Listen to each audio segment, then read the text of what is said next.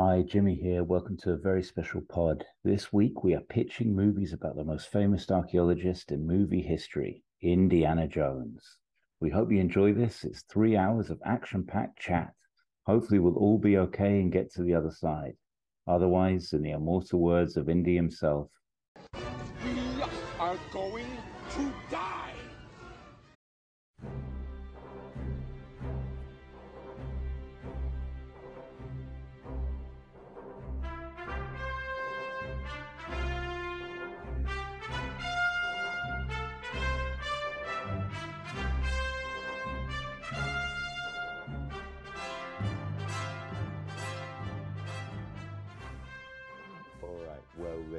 Let me say with um, full gusto, welcome. with a heavy heart and laden shoulders. welcome to Shoulders of Giants. I'm Jimmy, Hello, I'm Sheppy. and uh, we are the What If podcast for movie sequels and prequels and spin offs and and TV sequels, spin offs, etc. Sheppy. And I love it. today, I know that was it. That That's was it. clean. I know. That was clean. try and be That was good stuff. You Um, I'm bloody loving it, Jimmy. every second. Or counts on this one, Sheps, I feel. from here on. even saying every second counts is interrupted and slowed down. Uh, so yeah, yeah, I think we need to settle in, Jimmy. You need to settle in. now we go for a Paul Daniels zag because we talk about quiz shows of the past. Um, but anyway, uh, it was every second counts, wasn't it, Paul Daniels? Every second counts, certainly. One of many. His was as well. But yeah, yeah. Anyway, fucking Daniels. I set us a seminal one last last He time. did. And uh, yes, so Indiana Jones, Sheps. Indiana. Jones. And uh, That's good mean, stuff. And believe it or not, it was never on my list. I don't know if it ever even occurred to me, which is so funny. But no, it was never on, never there. So it, caught me by surprise, and I'm really happy about it. I thought it was good to do it now before we might feel a sense of, you know, I'm, I'm going to be pessimistic, Indy fatigue, fatigue by the end of the year here, where we're, we're having a catch Dial of Destiny this year. And I, I was, you know, interested in the new director and the possibilities. I've seen the trailer. I won't say anything, Shep, because I know you haven't, but Right. it's, uh, the trailer left me with a heavy heart, let's just say. And um, so I, I, I think it's probably better to do this now before We'll go backwards, so Yeah. we'll get this out the way. Like Yeah, quick, quick, sharp, rip off the band-aid. Um, so I haven't seen the trailer for Dial of Destiny. I, if it's not going to be Spielberg, Mangold is good for me because he makes very solid stuff and he makes lots of different stuff at a very high quality. So I'm in. Um, but you know, you know, fine, fine. I'm going to assume at this point that it's an unfortunate trailer and the film is going to be amazing. I'm lying to myself on every level, but I'm going to sort of say this out loud and we'll see what happens. And just to have another Indiana Jones film, fine. Um, with that in mind, then I don't know. Who knows if there are any similarities? That'd be interesting. What if it's exactly the same? Um, now we saw Kingdom of the Crystal Skull together at the cinema. Um, was it 2008? And I think we saw it in Camden. Yeah, we did, eh? And I just look, um, we did, I think it was definitely in London, and it was definitely an immediate trauma. There was no like I knew as I was watching it, it was It was not Beverly Hills Cop 3. yeah. There was, but then again, Beverly Hills Cop 3 has been stated many times was our birth into the acceptance of disappointment in the world. So it took a bit of time to sink in because we hadn't experienced it before. I think before we, I had seen the trailer and you had seen the trailer to Crystal Skull, and we were both like, Meh, but I was still like, it's Spielberg. They're all going to want it to be good. Spielberg insanely said there's not much CGI. I don't know what on earth, you know, like we, as if we weren't going to find out. It's like the little kid who says, I didn't eat the cake, knowing the cake's gone, knowing your little sticky fingerprints are up the kitchen wall. What a twat. Anyway, bless him, nonetheless. Um, what a shame. I haven't seen it since the cinema, but I, like you, when we went, I was still being like, come on now. And then, yes, pretty much, I mean, the gopher, you know, at least we didn't have any, you know, thoughts about it. As soon as that the, the, the Caddyshack moment happened, it was like, okay, I guess that's it. And then you just sit back and just go, right. And I'm sure there are very good moments, but I have to say, I don't remember. I try not to think about it very much, but I do know that you saw it like what, less than a year ago? Yeah, I've seen it very recently, Sheppy. And, you know, funny enough, I, even after two viewings, I'd sort of totally dismissed the gopher. I always say that the moment that it broke for me wasn't that early, and it was the the chase through the university. you were that. that, that Yeah. lovely little touch where you've got a painting of Brody in the background. You're like, oh, nice touch, Stephen. That's lovely. You remembered to have a little grace up for Marcus Brody. Then, no, no, no. The statue of Brody and the fountain, and it's critical to the action sequence because the head comes off, I think, and knocks out one of the goons, and you're like, oh no, that's such a shame. Really overlaid that. That's so Yeah. Uh, so funny. I know. Well, know. Uh, you know what? That was my. I guess yeah. Like I'm always for trying to give second chances. And the gopher was like, well, there, there you are. The writings on the wall. But then I guess that the the marker's head was the final nail for me. So I think it worked in that sense. Then you just go with it. When they showed that photo of Sean Connery, be like, pity about dad. He's like, I think it's him from the Oscars. Um, so with that in mind, it's really badly judged. I actually don't mind the whole bridge thing at the beginning. I actually quite like the opening, and um, I quite like What's the opening? where where they're in that sort of nuclear bunker, and then Oh, oh, sure. he's running around and he's going into all these fake houses, and there's Yeah, that's a good. Yeah. peril. And and okay, it's a bit gimmicky how the fridge light goes through the air and then he gets out. of it. Is the fridge escape um, any different than the inflatable raft Yeah, exactly. escape? I agree. I feel it's on the same level of ludicrousness as that.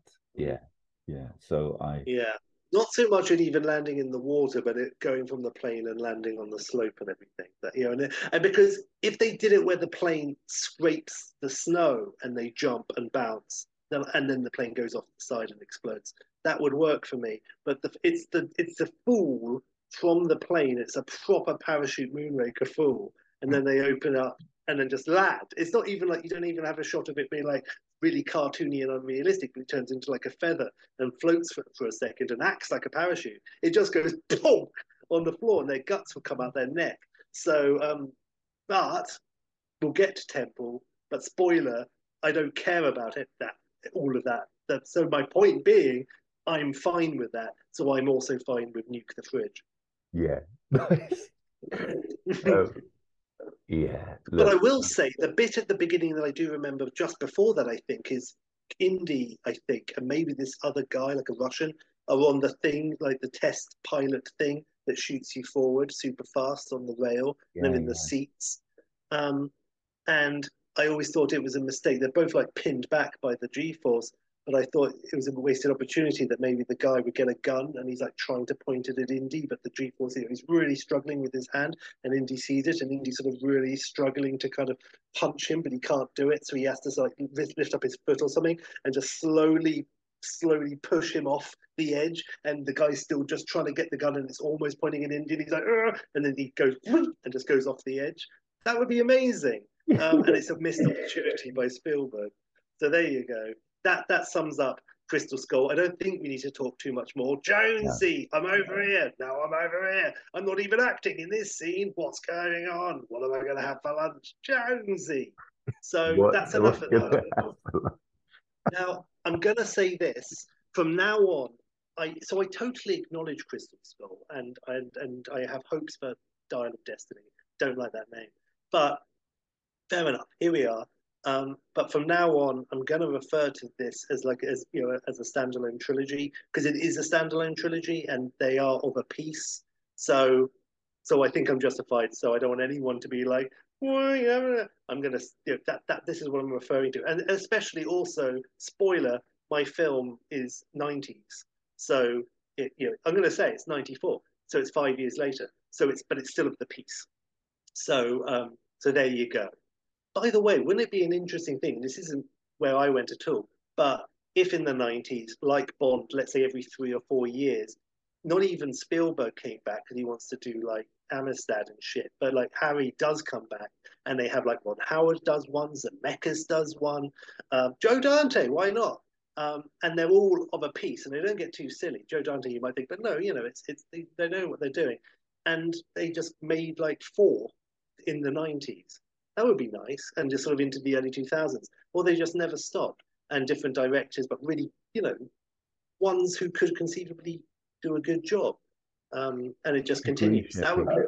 That would have been really nice, actually, and I think that would have put some, taken some of the heat off how bad Skull was. I don't. as Well, to it wouldn't have happened. Yeah, For, yeah. for better or not, um, it would never have happened if it had just continued. It would have gone down Mm. another route, be like sliders. So, um, and maybe Spielberg comes back, like uh, for, for like the one in 2008. Spielberg does come back, but it's not Crystal Skull. It's you know, but and it's like, hey, Spielberg's back. That would be nice. So anyway, there you go. But it, so getting to the meat of things now, though, unless there was anything else you wanted to mention about that. No, I want to get to the meat of it because there's so much to say, I guess, about the, And we probably yeah. trilogy. Yeah, Well, maybe when Dial of Destiny comes out, um, I'm sure we can record something and our thoughts about it. And when that happens, we can get really deep into the Indy trilogy. I think that's Um, a good idea. really Shep, go off on one. because I've not really Um, written anything down here. Me neither, but I I could do hours and hours on Yeah. each one. You know. Yeah.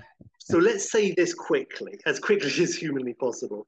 Um, that's not true. So it's not going to be remotely as quickly as humanly possible. What am I talking about? But let me say this.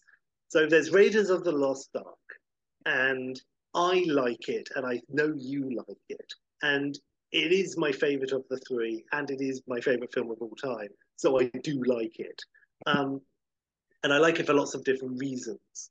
And I like the villain, and I, well, I like everything. Obviously, like everything.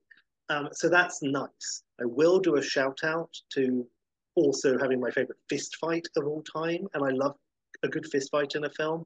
But the one with Indy and Pat Roach, um, ah, ah, the bald Nazi, and Indy fighting dirty and still getting his ass kicked, and Roach Nazi is fighting honorably and boxing, and he's and um, it's wonderful. And then Roach gets it with the propeller, um, and I assume it's just puree. You know, you see the splat, but I assume it's just puree from the waist up, and the legs just plop down.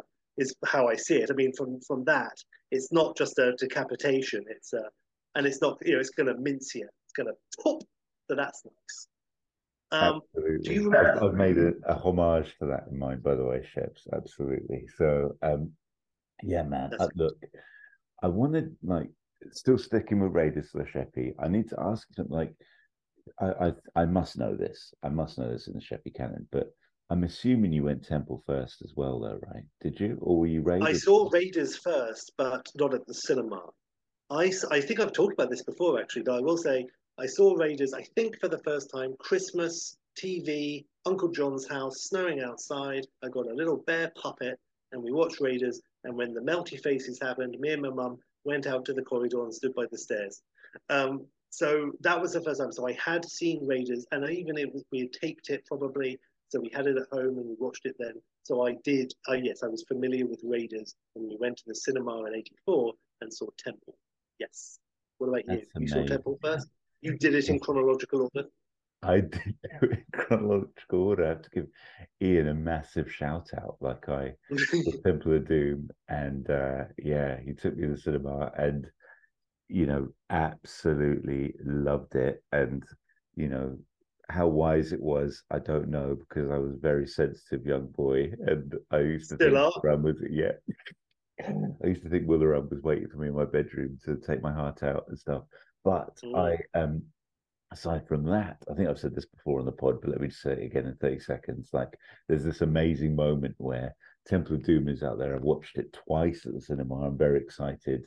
And then Nice. really flippantly, just over a, a Sunday roast or something, just says, Of course, it's not as good as Raiders the Lost Ark. And, uh, and I'm like, What? Like, the whole other Indy adventure I didn't even know about.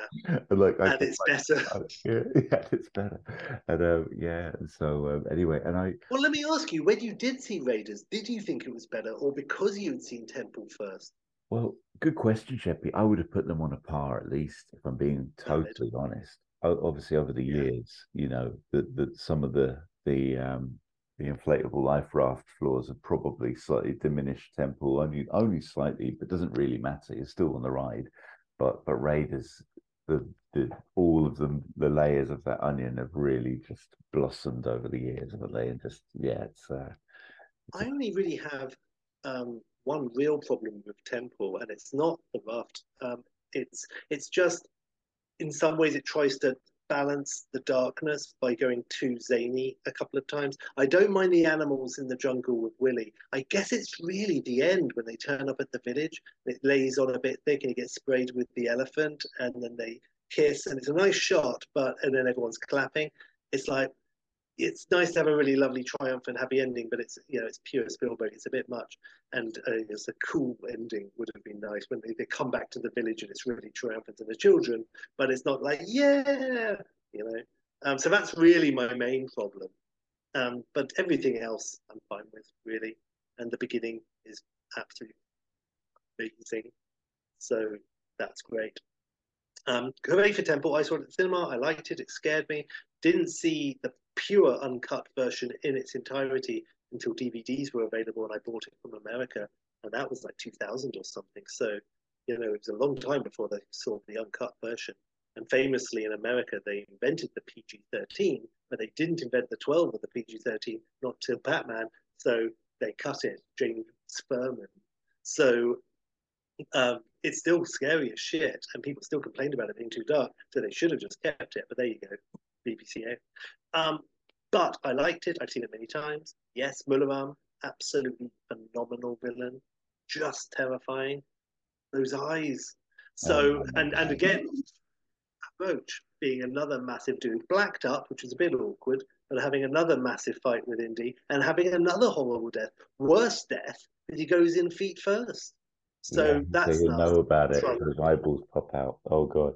Oh, um, yeah, his, his his balls will pop out of his mouth, just squeezed out like toothpaste, right up. Yeah, just cross my. No fun. That, that, just I know we're bouncing here, but just quickly, like talking villains, and just get it back to Raiders, and then just a quick yeah. knowledge that was saying, like you, you you called it out like one of the, if not the best, with Pat Roach fight of all time. Maybe the best villain for this kind of thing ever. I'm putting him above Alan Rickman, Belloq. I really think mm.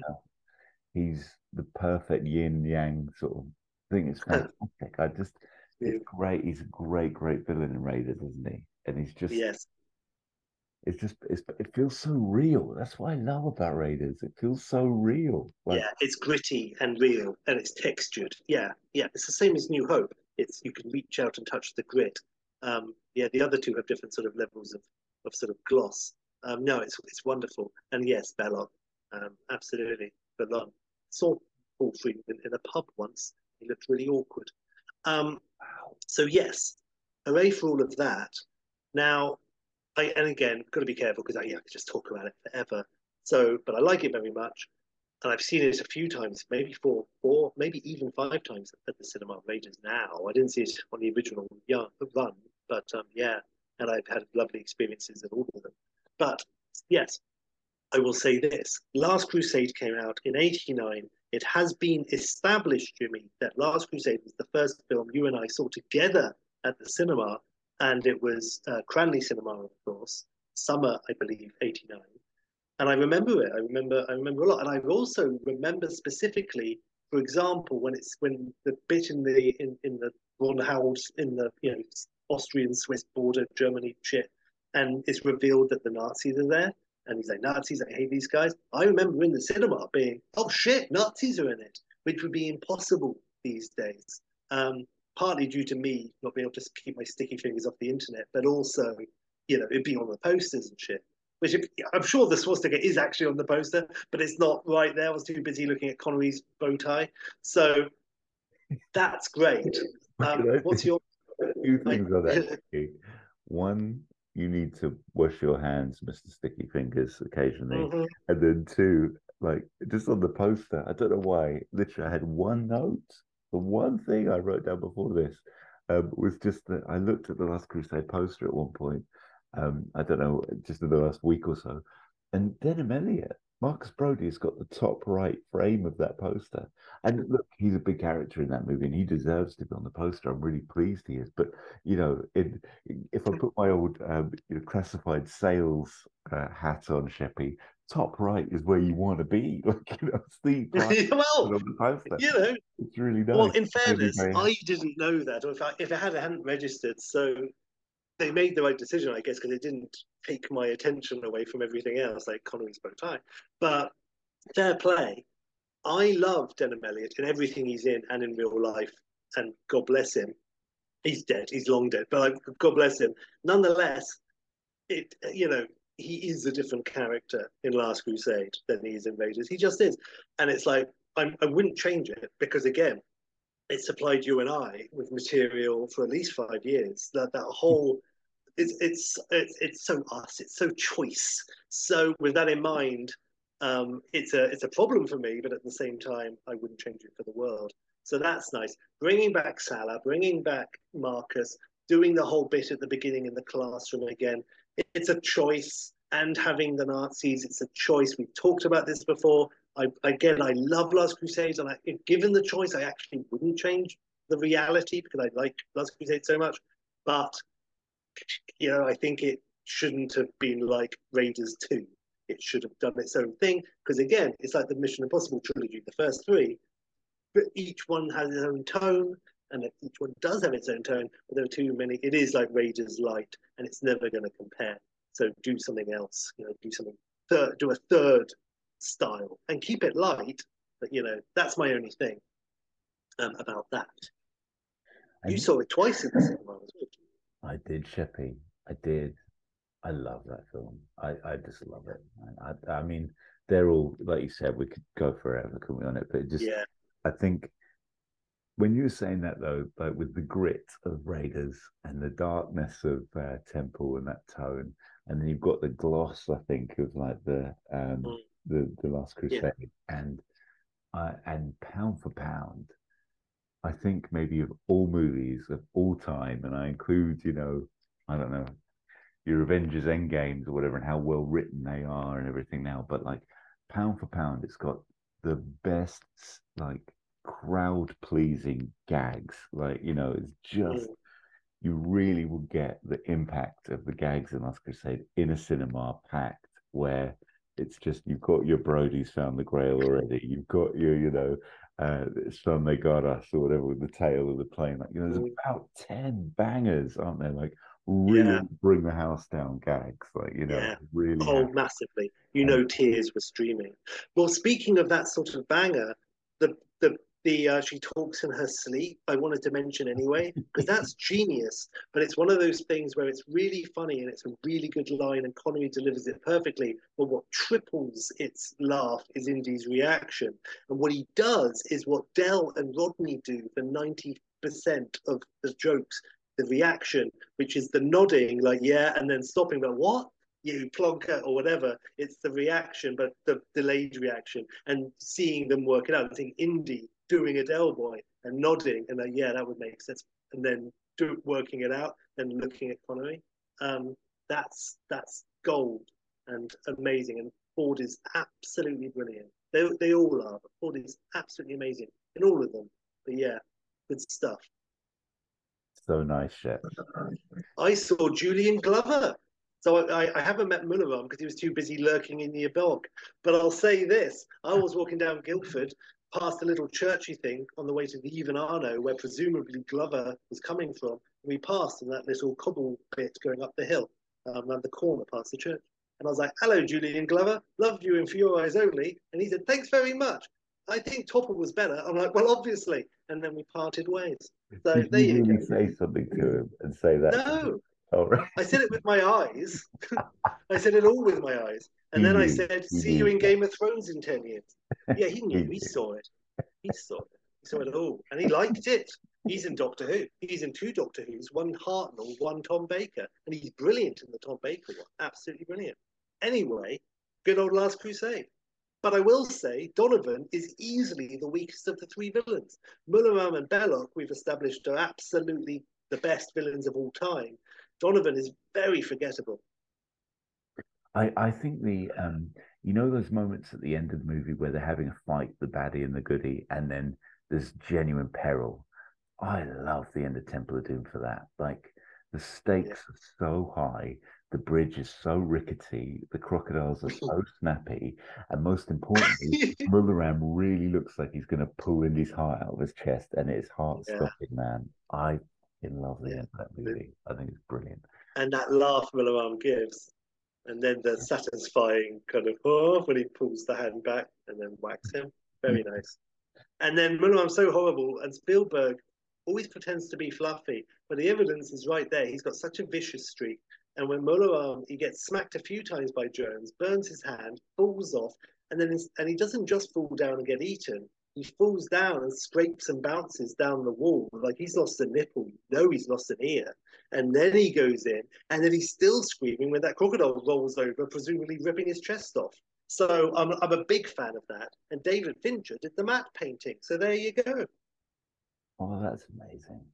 That's so nice. Yeah. I didn't know that about Fincher. That's amazing. Mm. Yes. What's your, um, um, your order, Sheppy? Does it go Raiders, Temple, Crusade?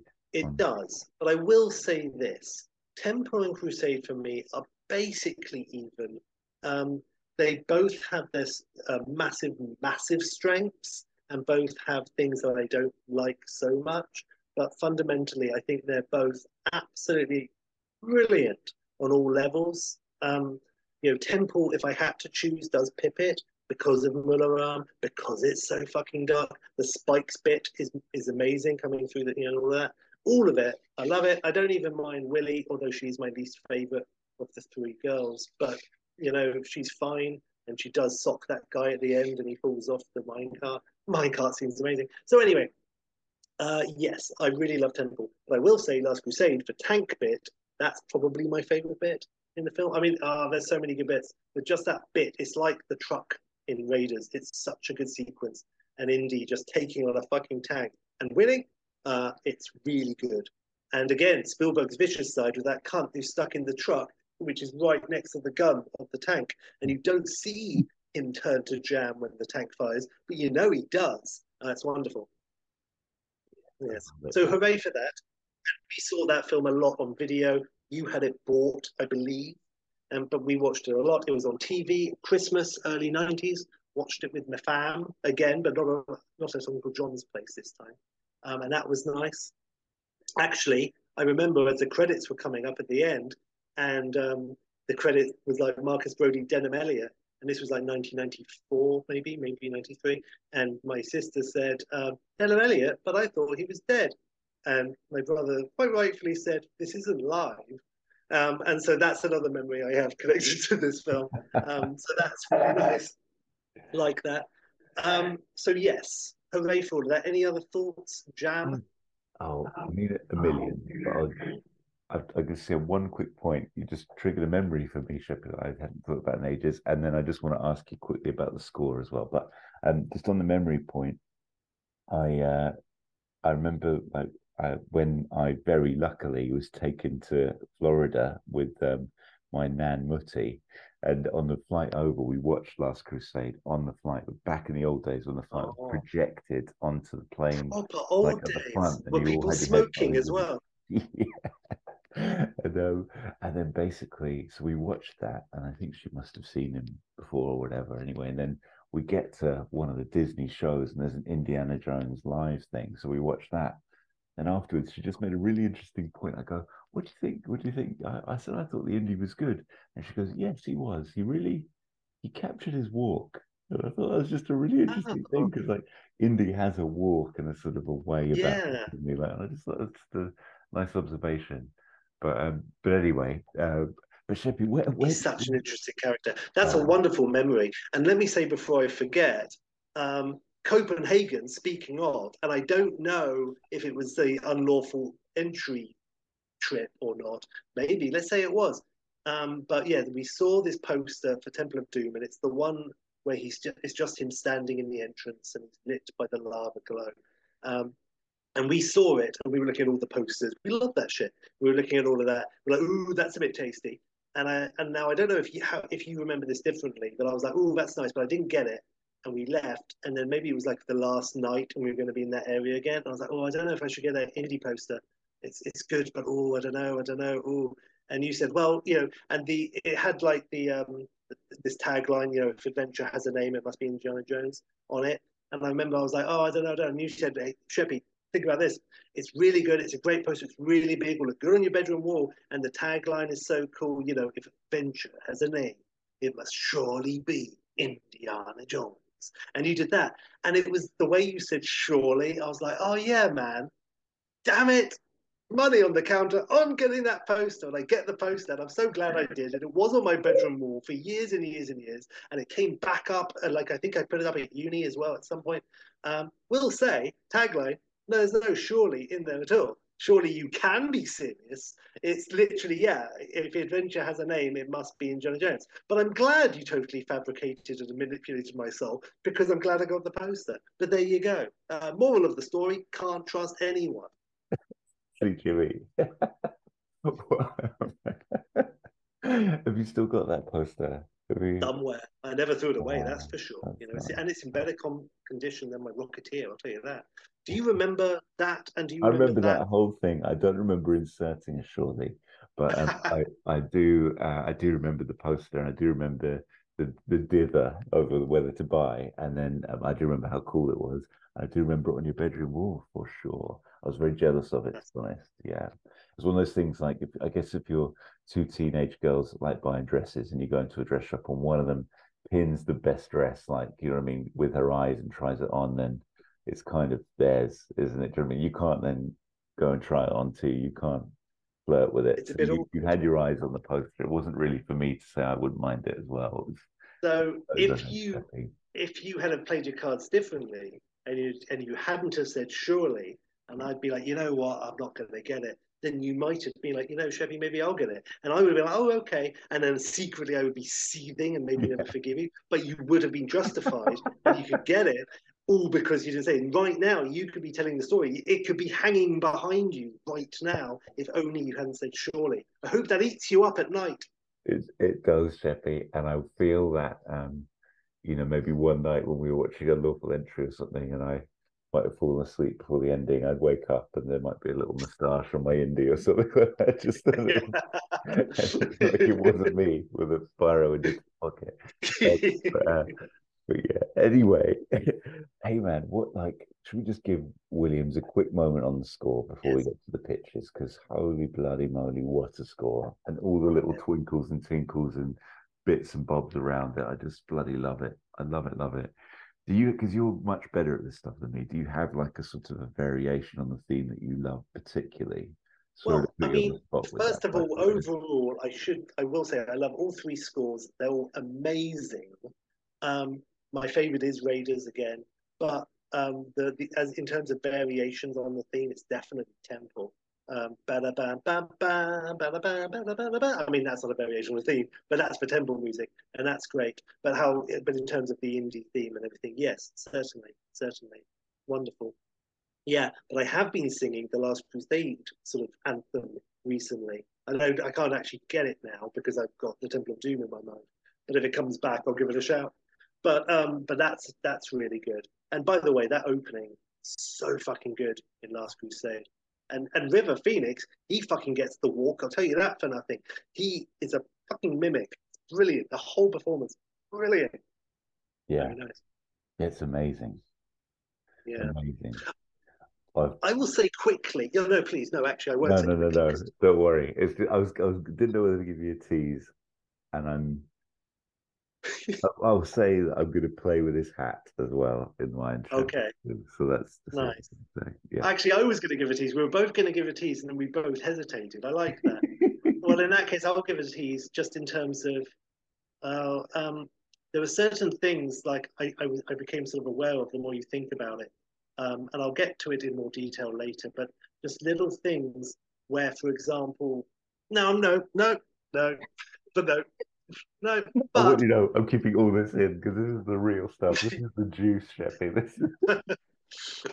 I'll get to it. I'll get to it. But yeah, yeah, no, um, totally. One thing I will say, and this isn't about mine, but just something I should mention. Well, I guess it is about mine in that I don't do this. But, uh, in each of the films, Indy is always like, scoffing and skeptical about the mythology, and then he finds out that it's real at the end. And that's fine for Raiders. It doesn't work in because of Temple, but if you're just like, okay, well, they didn't, you know, that's Temple's mistake and, and everything. So in, in terms of Raiders, he doesn't know, and then it happens, and he's like, fucking out. Um, but then it happens in Temple and it happens in Last Crusade, where the person gets the ultimate thing, the baddie gets it, and he can't control it, or it turns on him and it destroys him, basically. And I tried to sort of avoid that, but I yeah, a little bit. So so there you go. Yeah. Nice, Sheppy. I I sort of have done that as a as a, as a stupid nod in mine and being again when he shouldn't be. yeah. Yeah. Um, yeah, no, yeah, it's it's something that I, I just like tried not to to think about a little bit, you know, just because it's like fine, but again, Temple I will forgive. And it's prequel and then it invalidates Raiders, but it's like fine on Temple's own merit and on Raiders' own merit, it works as an isolated incident, and it's like okay, fine. When it happens in Last Crusade, it's so throwaway. It's like, you know, he's talking about the everlasting life. it's like there's no need for it. Spielberg, I reckon, said to him, "You better throw this in because this is what we do now." But it's stupid. At this point, he should be like everlasting life. Hmm, okay, hmm, maybe. You know, so that that annoys me. And I think, did you point this out, or did someone point this out? I don't know, but in in Last Crusade, when he does the rubbing of the shield um, and at the beginning in, in Donovan's office, he does half the shield, he gets half the rubbing.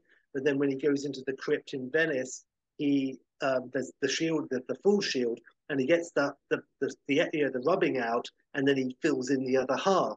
But it's like, well, why not just get a whole new sheet of paper and do the whole thing? You'll have the whole thing. You won't have the stupid line around it. You know, it's it's one of those stupid things that it's done for the audience, but it's like it makes no sense. It's it's it's worse that you did that than as if you just did, you got a whole piece of paper yourself. So I, I, want to mention that. Also, they're standing in petroleum. The guy drops a match in it, which sets it all off. But Indy's walking around with this massive flaming stick. But that's not a very good idea. And bits of fire are falling off the flaming torch. And it's like, well, they're dead long ago. So that's a laugh. I don't care. I'm happy, but I'm just pointing it out. Temple of Doom, I've mentioned this before, Blood of Kali turns you evil. Can we assume that any of the guards in in Mola Ram's place that some of them at least are under the, the, the, black sleep's curse. And yet Indy's throwing them off left right and center into that lava pool as they fall and they burst into fire are they suddenly like oh my god i'm okay. I can go home and see my wife and kids. Oh my god this is happening. Oh fuck. And then they land in the lava. It's got to be statistically at least a few if not all. So there you go. Gutted. Gutted. Indy didn't think that That's amazing, Sheppy. I forgot. I, I remember that observation now that you make it, and I love it. It's such a good word. I'm going to use that at the pub all the time now, and I will give you credit every time. I promise. I love it. By the way, I think in the novelization of Temple of Doom, they talk about um, some at some point Mola Ram sort of starts to come out of something and something like what what? And you're like oh no Mola Ram's under the black sleep so there's like an uber puppet master maybe in the next film or something like that is in the novelization. Who knows if that was in the original script or if that was just the, the person who wrote it having a laugh. But there you go that's probably worth a quick read. Amazing all right, ships. Shall we just do it? Shall we go? I think we should just. Mine's really, really long. oh, it's really long, Jim. I couldn't help it. But now I'm going to wallow in the indiness of it, and I know you'll have lots of lovely deets and stuff on it. Look, mine is a tiny bit longer than normal. Um, I have done the classic, like the opening, you know, in media res mega, like really gone for that. So don't be too alarmed. And then um, I'm really excited. And Jimmy, it will just, really excited. I, I really I let go of the rope a little at the end and just go bish bash bosh literally, and then uh, and, and and kind of get to the ending. And and I haven't even given you the cast. I'm not giving you the cast because I just want there to be surprises, and I oh, also want nice. there to be. It'll be like the Nazi reveal. Thank you, Jimmy. You're saving me from my own sticky fate. And I also don't want the, the, the fury of the listener and, and or your good self, Sheppy, where I just do not do any justice to the main villain at all. Like he comes in and you're like, oh wow, and uh, and then I just assume they would obviously have more time workshop that up and make him awesome. So um, yeah, the the curse of Julian Glover as I live and breathe. So I'm just going to go for it, Sheps. I'm going to jump in. I'm going to bloody go for it. So we have got. um Let me get to the top here. Yeah. So all right, all right. So I'm so excited, I can't tell you. I feel, honestly, like I'm sitting in Regal Cinema in Cranleigh in '89 with the red curtains and I'm about to open and and we're going to get the munchies. That's Mm. um, I'm, I'm in. I love that, Sheppy. Well, let me tell you, on your BBFC poster, it says Indiana Jones and the Island of Lost Souls, uh, Ooh. PG, Good. Yes. signed off by all the appropriate people whose names I've forgotten with their cool little white on black signatures. And um, nice. so we're Hopefully, it's post Ferman. yes, and uh, 1993, and Oh, nice. yeah, Steven Spielberg, so directing. And as I said, that's all you're getting. Otherwise, you'll be furious. And uh, Okay. it's a it's a similar structure to Temple. It's got this sort of it's a cousin of Temple rather than being a cousin of the other two in many ways. And and there's well, uh, stop talking. That's great. So um, the opening, and I guess over the credits, we're in a um, a Shanghai market, or or at least a neighboring to Shanghai market. Um, and it's just it's a bit Blade Runnery almost. Honestly, it's just raining, and it's sort of not that sort of beautiful sunny that we normally get with an Indy opening. Um, the market's full of life, got noodles and crab shells and pig faces.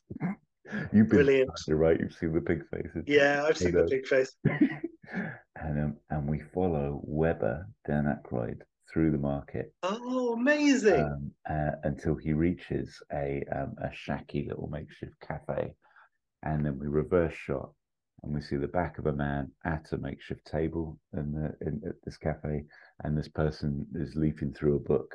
One of those uber cool ones that's all moleskin and has really specific detailed drawings. If we could leaf through it ourselves, we would see it is describing the various traps of Emperor Qin Cha Huang. I'm probably butchering that. It's a very famous Chinese emperor. Um, a real life tomb that's been dormant for some 2,000 years. And if you Google it, Sheppy, um, has a lot of urban myth wrapped around it in terms of booby traps and whatnot. oh, nice. Um, Good a little out. Web's a little out of breath, and he gives it a Doctor Jones. They're ready for you. Indy nods, necks the rest of his nondescript drink out of his tumbler, picks up his hat, and we follow the pair as they jump in the back of Weber's car the short distance to an area with some tents and portable phones and stuff. And Is Indy lighting. wearing? Sorry, is, is Indy wearing full gear. Indy? Yeah, Right. full Indy gear. Yes. Has it said what year it is yet? I, it has it, Sheppy, and I, I actually thought about this. This is post-war. I just give you that. Right. It's 1946 for the sake of argument. Does Um, it come up at this point, or does it come up later? When, yeah, when do you say- yeah, let's do the title card 46. Yeah, nice. Okay. That's nice. Yeah. Um, I love the business of archaeology and raiders. You know that kind of vibe when Mm. um, they're doing the picking, the pickaxing and stuff, and it's like and, Yeah. and silhouetted Indy and all that. And I just, I just love that. I love the the business of it.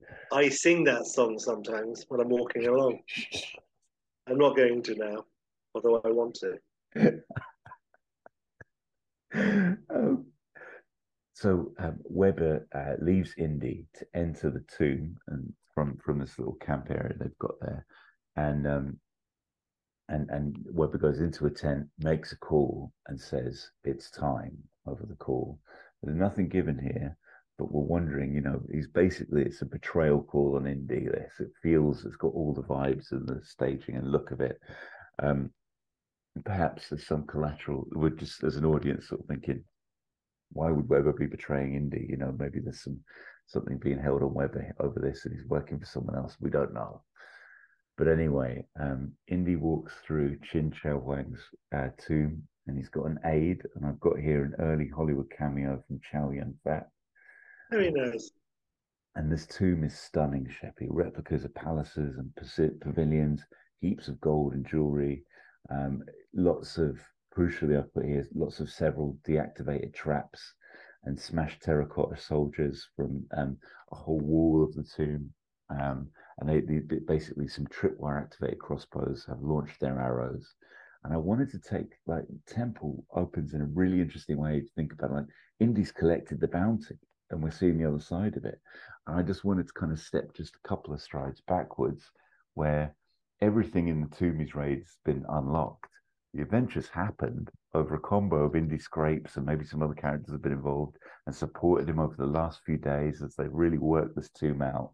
And we're now at the bouncy moment. So I just wanted to just open it in a slightly different Yeah, that's really nice. and, um, and so uh, I've got then Indy and Chow Yun Fat. I'm just calling him Chow. Indy and Chow spot the tomb of Qin Shi Huang. and um, Chow says in Mandarin, "Indy, look, the tomb. We have him." Indy, because he's nails, understands the Mandarin, and because he's Harrison Ford, instead of responding, he just gives it a Harry point before they go right for the tomb. Oh. show me a better pointer in the movie biz, and I'll show you a liar. it's established. Uh, uh, and I said, in fact, oh god, this is so true. In fact, that's probably why Dr. Jones is such an enigmatic lecturer. He wouldn't even need a clicker in the 21st century. Anyway, enough about Indy's point. Um, the open, his wee moleskin, flicks to a page with all sorts of scribbles on it, including a beautiful uh, drawing of this tomb. You can see it's exactly the same one, and starts to feel around the bottom of this uh, very ornate casket.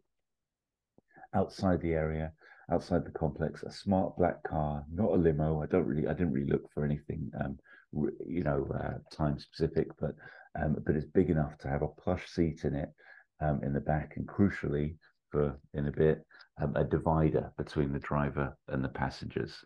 Um, Lao Che gets out of the car with a couple. Oh my god! The same fella from Temple that survived, and maybe I put Al Leong from Die Hard and everything in the eighties and nineties. Um, yeah, and, sure. and um, and Lao nods at Weber, and uh, and Weber like does a little gulp, you know, because he's just a bit nervous. So he's kind of the, the assumption being he's on Lao's pay. Back to the tomb, Indy finds a lever underneath Qin Shi Huang's tomb and pulls it. The ground opens up and the tomb flips and tumbles into it. All the gold treasure, all that ornate stuff tumbles with it. And Chow says, No, out loud. And Indy doesn't react. A beat later, one of the stone slabs on the floor starts to rise, stops at chest height, and Indy starts to feel around it until he gets a purchase and pushes out an inner stone that smashes on the floor to reveal a titanium, or at least very robust, urn, absolutely intact and undamaged. At this point, we just hear a very slow clap from the uh, from the entrance to the tomb. And Lao Che says, Dr. Jones, congratulations. Again, you have desecrated another of our sacred temples. Again, and now, finally, you must pay and um, and remembering that Jones had retrieved the remains of was it Nurhachi? I can't remember the name of it. Yeah, yeah, he's a real little guy. It's O'Che is something of a collector, um, and uh, could it be? Could it be? I don't normally do this, but give this little breadcrumb. Could it I'm be? loving it. We knew this might be a helpful bait for Lao.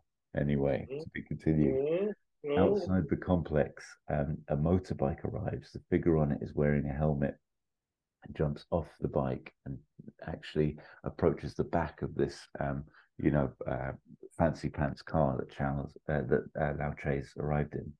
Um, the figure from the motorbike puts gas through the tailpipe, not hose pipe for Beverly Hills Cop fans out there. The tailpipe. Nice, nice, nice callback.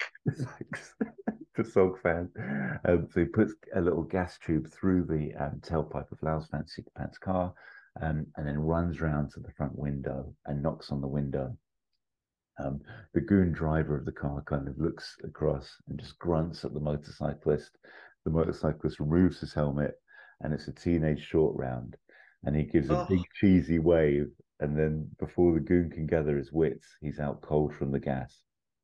Shorty whips around the back of the vehicle, removes the uh, the hose from the pipe, um, and then opens the door of the car to uh, to get rid of the smoke and pushes the goon onto the passenger side of the car. Jay has the urn um, and uh, and says something like, "I think Doctor Jones, you must be very tired. I think you should both rest here too now." and um, and Chow Yun Fat um, like is not happy with this, runs at Al Leong ready to attack him, and Indy yells "Chow," and uh, Al Leong just switches his frame, trips Chow, and in midair breaks Chow's neck, showing how triple nails he is. As Chow lands, he knocks another lever of this tomb, and um, and suddenly things start to move, and the original tomb comes back out from under the floor, um, empty of its jewels now, flips back over, the big pole goes back down again, Mm. and the attempt to total Raiders rip off. Temple itself Oh, I love it. crumble, um, and the walls also start to turn around in the big long corridor they've come down. Everybody panics. Lao and his two make a run for it. Indy goes to check on Chow first, then also makes a run for it. It's about 30 seconds behind them. The original walls with those terracotta soldiers now, um, basically, those crossbows flip round. There's a whole new set of crossbows. Um, and those bows from the other side of the wall are loaded and ready to make sure anyone who managed to get into the tomb, definitely, tomb, sorry, definitely isn't getting out again. That original Chow, uh, Lao Che lackey gets caught by one of the arrows, but Lao and Leong make it out of the, the, the tomb um, to the camp area, which is now basically just almost um, clear. Um, and Lao take uh, tells them to get word that they have the remains, and Leong just starts running down the street back into the market. And Lao jumps back into his car with the urn, and um, and Shorty steps on it for him. Um, Indy is just behind them and pursues on Short Round's original motorbike. Lao is given the faster, faster um, through the panel, um, but Shorty, in his own little way, is sabotaging and just sort of, you know, uh, taking his foot off the accelerator every now and again so Indy can catch them. Lao starts to get wise to the tactical decelerations of his driver, opens the divider, and puts his gun to Shorty's head. Meanwhile, Indy on the motorbike has whipped the um, the fancy pants car and has the bumper Mhm. tethered. He's about to try and jump onto the car and has a clean line of sight for the jump. Lao Che cocks his gun. Shorty scrunches his eyes in the uber shorty way and accelerates Yeah. just as Indy jumps. It's obviously not a clean land, and Indy, Indy ends up effectively tethered to the back of the car, kind of basically water skiing on Shorty's bike, being dragged through the streets. Nice. Lots of cool stunts and chicanery. Vic Armstrong earning every penny. And uh, but of course, there's a moment where Shorty applies the brake just as much as he can with Indy tethered, and Che, with the urn in one hand and gun in the other, loses balance and falls backwards in his seat. It looks like Indy is going to finally be able to get into the car, only for the original driver goon that Shorty knocked out with the gas to wake up, start wrestling Shorty, making the driving even more erratic. At the moment where it looks like all is lost, Shorty rounds a corner into a wall of police cars and pulls to a brake. Weber is standing with the police, and with a classic bait and switch, they've managed to finally bring Lao down. Um, and Lao is cuffed up, and as he's being cuffed, our man Al Leong arrives in the crowd on a scooter to witness his boss being arrested. Che catches his uh, catches Al Leong's eye, and um, his nose twitches in blind fury, and, and Leong nods. And so that's basically been the little mission between Weber and Indy Well, to finally bring down. Jim, I'm so glad you didn't, because your plan totally worked. Because I did keep genuinely forgetting that this was probably going to happen. Like, right, you said it had temple vibes, and then you said Shanghai, and I thought, oh, that's interesting that he went back to Shanghai. Didn't even think about it. And then everyone popping up, joy, the, the, the taking off the helmet and it's Short Round, everything, everything, everything, everything. That's what I say. so, yes, wonderful. Oh, very Jeffrey, thanks, man. very- I peaked, just to be clear, but thanks, man. Either Um, way, do you have an idea? And I don't for mine, but do you have an idea of what the font is when it comes up at the beginning? Because I know you're a big font fan, but by definition, it is different font in all of the Jones films. I'm going So where- Temple. This is a real Temple cousin, which Okay. to Sheppy. So yeah, we just replicate that. Everything but the does that mean that someone stands or something blocks? Because in Temple, when it comes up, Willie is standing in a front, blocking idea, them. isn't it? It is it's a genius idea. You don't have to do that again, but it but it, it is a genius idea. Oh, I'll have to think about that, Shep. So I'm going to come back to you on it. But I like where you're going. I like where you're going. Maybe I don't think it should be Dan Aykroyd. So I'm just thinking. Like, I'm just trying to think who should block it.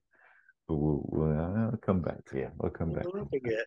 Can I Um, also say during this little moment that so this is 93 and it's Spielberg in terms of substitution and Yeah. also Oh, we can't take Jurassic and Schindler's off the board, can we? Jesus. maybe we can move it like put I don't know Schindler's can be like 94 I don't think that's disrespectful is it and then doing Indy so Jurassic then or even starting Jurassic earlier so that comes out late 92 it's like Christmas 92 is Jurassic giving Last Action Hero time to breathe and the Maybe we, universe maybe we trade it. I think this should be 92, actually, to be honest, Sheppy. Three years after. And then did you say you were 95? No, 94. Or... 94 I'm 94 so I'm sacrificing in terms of Ford I'm sacrificing potentially clear and present danger uh, historically Ford does one film a year um, if you're doing 92 if it was 93 you'd be sacrificing the fugitive and 92 is patriot games Wow. so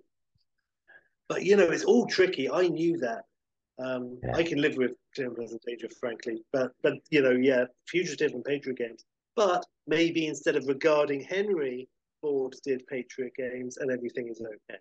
So let's let's be okay with life. I like it. I always love that haggle. um, he is a good haggle. It's a Larry haggle. it's a very haggle. Um, okay, so then this is then the post sort of denouement moment of this, the opener, and we've got an exchange between Indy and Weber at the docks.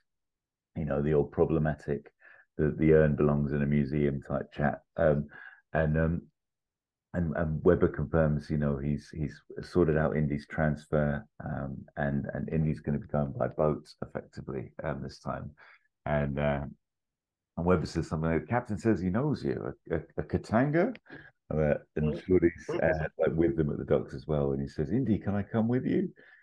And Indy's like, kid, you got to stay in school and don't do anything I wouldn't do, and he gives him a Harry wink. Mm. Uh, you know, I've got a boat to catch. So Shorty is just a, a, a you know an opening sequence character. Right. Well, lovely Yeah. stuff, and also nice. Um, yeah, nice Katanga shout out as well. Well, so that's this is it. We've got the little Indy and Katanga reunion happening right now, just before Indy's about to board the boat, Sheppy. And uh, and, Patrick's like, hey, Indiana Jones, how the hell are you not dead yet? And uh, and. I ask myself the same question every day. And uh, he goes, I got to ask you, what's in Haiti? Hell of a crossing. Like that. So that's where we're going to spend our time, by the way. Sheppy hates it. Um, Oh, nice. and uh, Indy just says, "Old colleague of mine needs my help." And uh, Katanga says, "Well, there's no Gestapo on your back nowadays." And uh, Indy says, "No, no, just digging. Got to pay the bills." And we can see Katanga's ship is more cruise liner from the 40s now. Like it's not. A, it, he's not. Nice. He got a cargo ship as well. Um, even it might even be a pool on it, Sheppy. And um, and as they're chatting, a family with an annoying kid and loads of gear sort of are trying to get onto the gangway up onto the ship. And um, and maybe the mum is really flustered, and she's like, "Don't lose the balloon, George, George, George, don't lose the balloon." And of course, George immediately lets go of his balloon, and Indy catches it in a cool way and hands it back to the kid. And he goes, "I can see." And to Katanga, he says, "And I can see you're not running cargoes anymore." And Katanga says, "Got to pay the bills for that." And anyway. uh, I uh, it, we um, we pull back, pull back, and as Indy gets onto the boat, we reveal like you know that uh, our man Aldon is also boarding the boat too, and um and uh, to get his revenge for Lao Che. And um, the map tracker then is about the boat, not the plane, and it takes Oh, that's lovely. Pacific for for Haiti, Haiti, Haiti. Oh, anyway, Haiti. Um, we see Indy in new gear here, Sheppy. I've said boat Indy in the evening is a bit like Temple Maharaja dinner Indy. Um, I'd like to think Indy by the ship's pool is rocking the coolest budgie smugglers and asleep on the lounge there with the smugglers on and his hat, looking nails. I put anyway. Wow. Yeah, why not? Live it up. Uh, there's a moment when Indy is talking with um, Katanga in the evening in his temple style wear, uh, Maharaja temple wear, spots um, Al Leong in the crowd. And Al's obviously looking like he always does, very um, evil and ready to kill him. Um, and I've just put they have an Uber chase fight on the boat. Indy gets his ass absolutely handed to him. Mm. This is my little um, nod to you know that that uh, fight in Raiders Sheps with uh, uh, with with basically Indy being absolutely outfought, totally going to be bit, beaten. Um, manages somehow in the fight to um, attach um, Leong to something that then just catches him, flips him, and takes him over the back of the boat into the boat turbine. So it's a little bit of a, a nod to that first to, to, to the Raiders fight, but it's just a sequence, a scene that's just kind of a, Yeah. a little bolt onto the Lao Che bit. And then we have our main bulk of the movie where basically Indy then arrives in, in Haiti and is met by Angela Bassett, who we're going to Oh, call nice. Angela. Um, and um, she's she's just coming off the back of uh, Boys in the Hood, and um, she and Indy have some chemistry, and um, she drives Indy to uh, the the local village and to a very grand house. And Indy enters the house and is examining various pictures and artifacts, and um, and basically the professor that he's come to help, and I'm calling the professor Jim Earl, played by James Earl Jones, just to help you with all the Brilliant. Sheppy. Um, so it's Professor Earl. Because he's not getting that Patriot Games money that year, so he needs to get in as well. Good. Ford throwing him a bone. um, so James Earl Jones is here as Professor Jim Earl, and he enters the room and just kind of watches Indy examining the pictures for a moment and smiles to himself and just says, I, I mean, I can't even do my Darth Vader voice, but you know, Dr. Jones, a reputation that needs no introduction. It's an honor to have you here. And Indy turns, and we're quite close on Indy at this point in terms of camera angle, and he looks up and he's about to reply when from behind him we hear a please, Jim, no need for the compliments. and then mouth sort of does one of those. I can't even describe it. Like, and he's just like, what? And he turns, he goes, Dad? And he goes, Junior. And he goes, What are you doing here? Like that. And Henry Jones, it transpires, has also answered the call from former colleague Professor Earl, who's been researching ancient tribes in the region. And then we get um, a great bit of exposition between the three men, you know. And um, and Professor so uh, Can I can I say, Jimmy, I'm so sorry, but I have to say, first of all, I'm my soul is singing. Second of all, just before I knew that it was going to be Connery because your face turned into your Connery face, and I was it was absolutely wonderful. I'm very happy. That's really fun. That's nice. Um, so uh, Professor Earl says uh, to the to the two, you know, what do you know of the art of necromancy? And Indy says quite gravely, look, there's very little to know. It's not really my field. You'd really need someone who is a thousand years old to be able to help you here, Jim. Uh, and um, Henry Jones pipes in. In Haitian rural folklore, physically revived by the act, be, people being uh, physically revived by the act of necromancy are normally uh, from a rule of three, a bokor, a sorcerer, or a witch. And uh, the bokor is complemented by a houngan priest and the Mambo priestess. So that basically Henry just knows everything like that. And Indy's sort of surprised, impressed, and annoyed he didn't know. and then is immediately ridiculously kind of skeptical in a way that, as you said before, undermines all the other Indy adventures and just says it's basically voodoo, Dad. And um, and he goes, It's Haitian spiritualism. Forgive my shun, Jim. Seems to have forgotten he drank from the very cup of life itself. And uh, Professor Earl says, It's okay, Henry. I understand. I too was skeptical until, until, and then he gives it a big look out the window. He goes, Tomorrow I'm going to take you out into the jungle and to a stream down there and a shrine we've discovered. Just a few weeks ago, there was a terrible tragedy. A lady drowned, tripped, and fell. And James Earl Jones, Professor Earl, pulls a uh, a folded newspaper clipping out of a, a bag that he's got there. And we see on the clipping, it just says local tragedy as the headline. And there's a picture of Angela Bassett on there. And um, Oh, and basically, um, and and there's a bit of a, like a shiver shock moment, you know, in the movie. And then, uh, and he goes, "Tomorrow, there's something you need to see. I think the answer is out there." And Angela enters holding an old dagger, and um, and I've just realised something I forgot to pull through at the end here. That's going to be okay. I'll tell you when we get there. Um, Angela is holding an old dagger, and um, and and of course the men sort of just still uh, Henry and India kind of still juggling with the fact that she's bloody dead, basically. And um, and, um, and uh, and and first of all, oh, General General, you you have to see this as well. We we unearthed it from a site we're excavating, and um, Angela hands the sword by the blade to Indy, and it cuts his hand, and uh, and Angela's like, sorry, sorry, and he goes, uh, and Professor Earl goes, it's an exquisite piece. It's made with Haitian steel. It's lost none of its potency, however. Here, then he hands Indy a handkerchief, and Indy kind of wipes his hand. He goes, "It's beautiful, but maybe I'll take the handle next time." And anyway, next day, Indy, um, uh, Henry, uh, Professor Earl, and Angela go out into the jungle. Maybe there's a little escapade on their way. I don't know. Possibly pure, pure temple in the jungle vibes.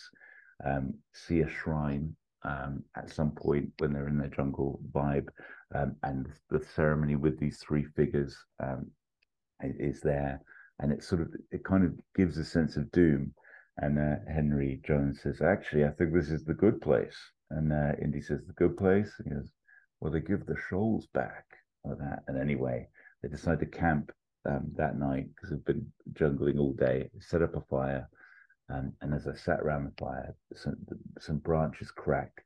The trees around them start shaking, and they get jumped um, by a, a, gang of characters. The main ringleader, and indeed Sheppy, the villain of this Jones romp. Ridiculous casting that I do not justify and pull through is, uh, is Denzel Washington playing. Oh, nice! And pure, like peak Malcolm X Denzel Washington. Um, yeah. Sorcerer, witch, Mola Ram behind this whole creepy shit and um and he has powers man he is proper proper right into his voodoo um, channeling his inner live and let die, but more on that a bit later. Um, mm-hmm. And then um, Bokor Denzel paralyzes Indian Henry with a sweep of his hand. And with Indian Henry down and beaten, he actually takes Indy's hat as a trophy. I just always thought that'd be a cool fucking thing for a baddie to do. Like, do you know what I mean? Take yeah. hat as a trophy.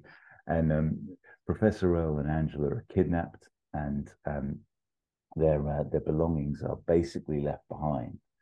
Um, Indy is utterly paralyzed, yet Henry suddenly starts to be able to move and um, and starts to be able to speak and then stand and then move his arms. And Indy's looking around sort of to see why his dad can move and he can't. And he realizes it was all about Henry's proximity to the campfire and the heat of it seems to have broken the spell. We all know what fire can do in Indy movies. With this uh-huh. understanding, we get a comedy charades moment with Indy trying to indicate the fire, with Henry guessing all the wrong things before eventually rolling Indy through the fire and Indy giving it a big Jesus. I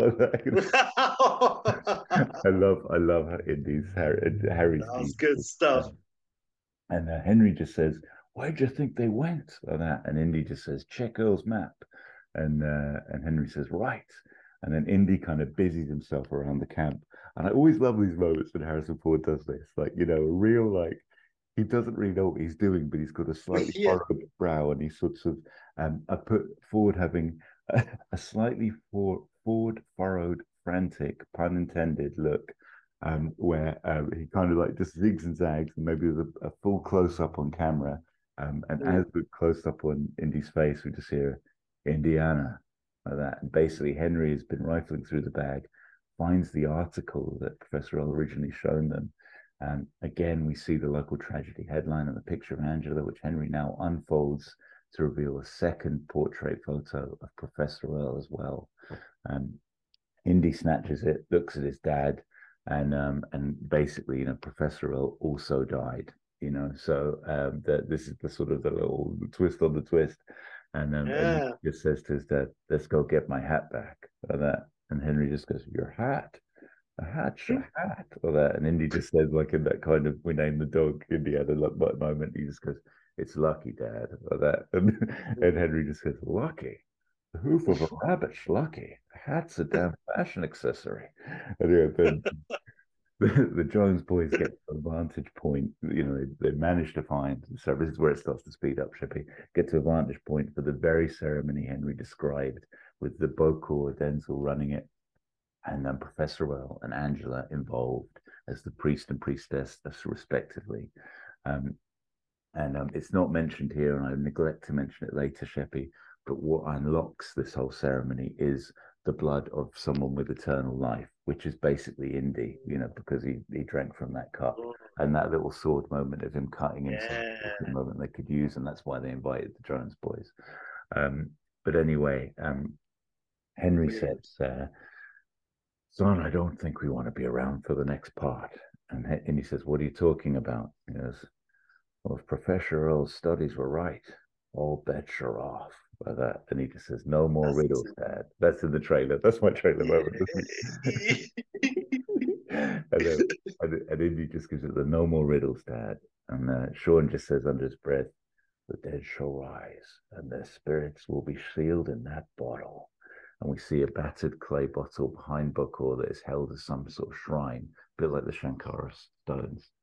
So anyway, the dead rise, and um, Bokor opens the bottle, and like this little bit of gimmickry special effects where Professor Earl and Angela's soul's light come out of them and go into the bottle. Their eyes roll into the back of their head, and they suddenly become like one with an army of risen zombies, Sheppy. And um, we have the dead. It's Indy versus the zombies. This basically, and uh, and they are running zombies as well. So we're we're uh, we're in for it. And I literally just put bish bosh bash, heaps of cool Indy action set pieces, the whipping head, if you will. And um, and I've then put um, there's definitely a moment where Henry accidentally tears a bone off a zombie and says, I'm very sorry before beating other zombies with it. And then um, Indy goes to claim this bottle, the sacred bottle, and in doing so, refines his hat, um, goes to pick it up, and there's a snake in it. And I just see this gay moment where um, with the bottle tucked under his arm, Indy uses leg and has Bokor chasing him. And I really like the idea of there being a sequence where Indy's running through a forest, bit like Raiders, but with trees around him. And Bokor, with his powers, is able to just throw trees at him, crack them, have them timber. You're really feeling it with the huge cracking thuds and like, you know, the trees falling around Indy. And it's bloody shaky, shaky. Yeah. Um, Great. and uh, there's a big fight uh, between Indy and Bokor in the Haitian waterfalls as Henry, having been given the bottle by Indy, takes the bottle to the shrine they found um, and smashes it at that altar, which was the good place. And um, at that moment that it happens, the remaining zombies collapse. Professor Earl and Angela, who've been with the zombies and trying to thwart Henry, return to their bodies for a brief moment. Professor Earl dying in Henry's arms with a "Forgive me, Henry." Indy is about to lose his waterfall tussle. Only when Henry smashes that bottle, Bokor actually, in that moment, we have a little special effect, and he actually turns into water and disappears Yeah. into the, the waterfall itself. And that is basically the end of our movie, so to speak. But we have our little epilogue moment, and um, Right. it ends with Henry and Indy at um, at, a, at the Haitian at Haiti International Airport or whatever. Um, and it's a proper big 40s airport, but really nice. Like it's kind of got Yeah. nice nice bars, nice vibe to it. And Yeah, polished. flights, whatever you know. Henry's had his uh, you know new lease of life since Last Crusade anyway. So he's off to Cairo Yeah. or something, you know, and Indy's going back to university. Um, and Indy goes off to basically he buys a paper. The scene starts with Indy buying a paper in the airport, goes over to see his dad at the bar before his flight, and Henry just gives it a little. Have you seen the barmaid? And he's got a little twinkle in his eye. And uh, Indy just says, Dad, I think it's about time you started catching the eye of someone a little more your age, don't you? So it's a little callback to he talks in sleep. And he goes, and Henry goes, That's not what I meant. And he goes, and Indy just gives him a little withering, okay, okay, I'll give your regards to Marcus. So that, and he leaves to go and catch his flight. And Henry just says, Yes, yes, please do. You know, Indy leaves. And uh, Henry then just sort of looks up. The uh, the the barmaid comes over, and it's only Marion, isn't it? And a little cameo, Oh, Karen Allen, and uh, collects his drink. And uh, there's a little twinkle and an exchange between the two. And just thought it would just be a nice little touch and callback. nice. Just the ships, you know, rather than having to come back into the movie. Um, and then Indy on the plane, first class, gives it the hat moment, you know. And I wondered whether we could have a live and let die style ending with Bokor also getting on the plane in a top hat, and uh, it's like a, exactly, and, and never ever repeated or talked about again. Just That's brilliant. nasty little laugh. He's he's got a reading a Life magazine and he pops it down, winks at the camera, pops it back up again, and it's his face on the cover of Life. nice, nice, Sheppy. Uh, so that's You that's it. captured so many. First of all, before I forget, I love that in yours, Indy travels first class because he would, and we do see him on that nice plane at Raiders. But it's nice you lean into that, and it's nice to see he's not like in a chicken coop or something like that. Uh, so I really like Probably that. pays for it The- from some bounty from the. Yeah, right. He's not he's not unwell off is Jones. He's done all right for himself. Um, also, um, all the the whole thing with with Connery and really capturing that between them, um, you did that perfectly, and and like a reverse fire, like use the fire, but it's always fire when they're fucked up with those two, and I like that a lot. Um, yes, yes, um, and I and the Denzel, yeah, absolutely, and fantastic, and using that. much more between them, wouldn't there? We'd have to. Look, we'll, work that up when we get the chance to workshop it, Sheppy. But yeah, absolutely, right. there'd be a real like adversarial thing between the two of them, you know. And Denzel would be it'd be very different for Denzi. Like he'd be really freaking creepy. I think it'd be brilliant. But Yeah, yeah. You go full on Baron Samedi, you know it, yeah, um, and being like, and the taking the hat, like you say, is actually great on so many levels because it's so iconic. And having just the baddie getting his hands on it is like, oh, get your grubby hands off, and then in putting it on, you'd be like, oh, that's not yours. Um, so I like all of that. So yes, and there's yes, even a sir. moment where you could. Um, well, they do it anyway in, in Last Crusade, don't they? With the the hat reveal and then the punch in the face, actually. But you know, you just yeah, you're thinking like the you know when he finally gets shaken off the snake and he puts it on and the music starts to swell and Yeah. something ridiculous happens to him instead of it being a heroic moment it'd be quite nice Mm, But, uh, yeah, yeah, totally. Um, nice, Oh no, uh, really, really good. Did that like um, I mean, just like you were saying in terms of the callbacks and everything, that really appealed to me. Um, and I love all of that, especially the short round, honestly, and bringing back Aykroyd as well for that matter. But I was really happy to see short round in that moment. That was really nice. And if they did do what like the whole thing where they made one every like four years or something, um, you could have one where short round is in it, like in the one from 1995, for example, and he is in it proper, um, and he's a teen and everything. That would be lovely. Um, I love all of it, Jimmy. Oh, I love it all so much. it's uh yeah bless tasty. you man bless you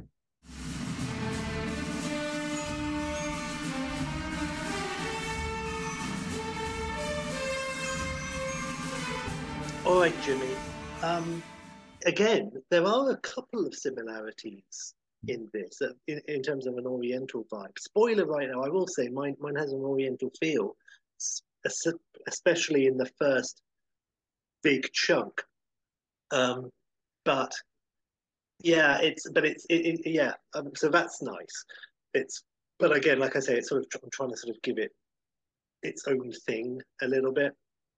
But yeah, there's a couple of things. The reason this one is so chunky is because there are about like six extended set pieces, I would say, in it. And I ended up just going into frame by frame detail in all of them. I couldn't stop myself.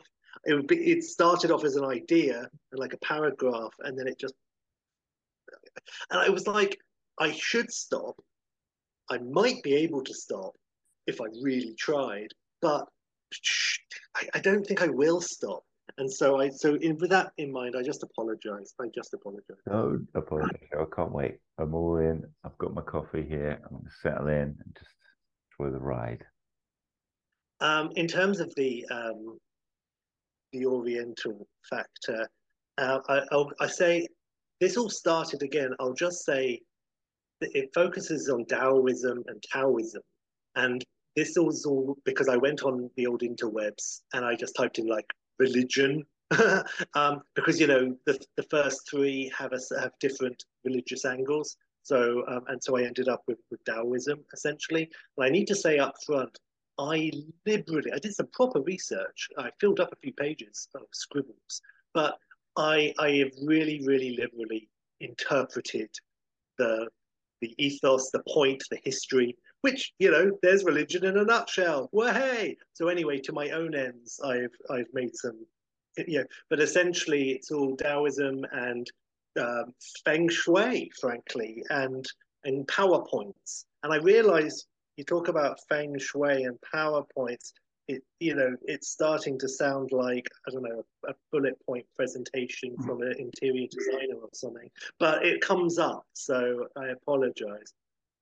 Um, I might as well say this is. I'm going to tell you the title in a minute, but it's directed by Spielberg. I am going to tell you. I think I'm going to tell you at least some of the cast. Uh, you got your Harrison Ford. Um, now you got your Maggie Cheung, who is in in all of the Police Story films, I think. And in '94, in, in, real life, she was in Ashes of Time. And uh, Tao Zero, I think I'm probably mispronouncing that, but he was um, he's a big big star, um, and he was in Mountains of the Sun that year. Rennie Lu is also in it, who's a big person. Um, and there's one other person, and I'm going to leave it for the minute, I think. Um, and like I say, this is 1994, so it's five years after they made Last Crusade. But actually, you know, Last Crusade is set in 38 and Raiders are set in 36. So all films take place over like three years, really. Um, so with that in mind, since Paul Harrison Ford wasn't allowed to age through most of the 80s, so this is five years later, but in, in Indy years, it's 10 years later, and it's 1948, Jimmy. So there you go. Nice. Uh, think about that. So the title, Jimmy, is Indiana Jones and the Way of the Celestial Masters. Um, Indiana Jones and the Way of the Celestial Masters, 1994, Spielberg directing. And I'll just say now, when the when the title does come up, and I was just thinking about this now, I hadn't thought about it before. I've got Indiana Jones and the Way of the Celestial Masters, and you've got like Indiana Jones in like kind of you know the classic block, but actually not in the Indiana Jones font, but in like block capitals and the in like smaller letters. And then whereas Celestial Masters is written in kind of like emerald green and kind of flowing, you know, um, script, if you like. Nothing too Douglas Sirk, but you get the idea. Um, so, 1948. I'm not even sure this opening could be in lots of places. I see it kind of in a large body of water in the desert. Maybe it's near the Panama Canal. I don't even know, but it's it's a boat graveyard, and the Paramount Mount uh, Paramount Mountain is revealed as the logo on the side of a massive, giant, immense icebreaker, um, which is there, and it pulls out, and it, and that in itself is the logo for Addis Shipping, the tip of the iceberg, you know, printed on the side of the ship.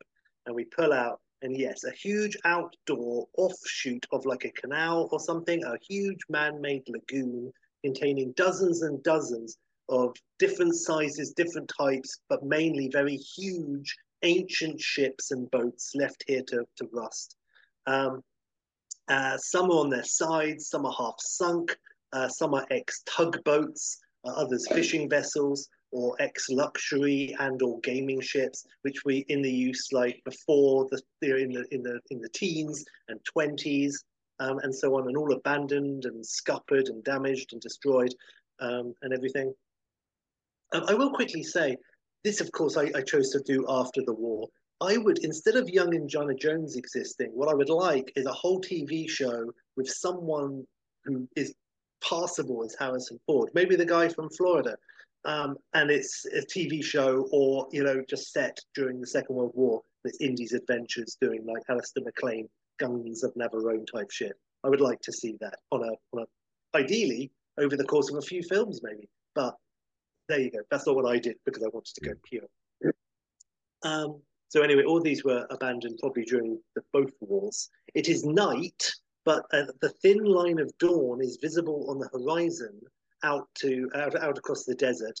The sun then breaks over the tops um, as it slowly begins to rise. And as dawn slowly breaks and the sun hits the side of one of the wrecks and the light creeps up the rusty hull, it reveals uh, a shadow as if a curtain is going up.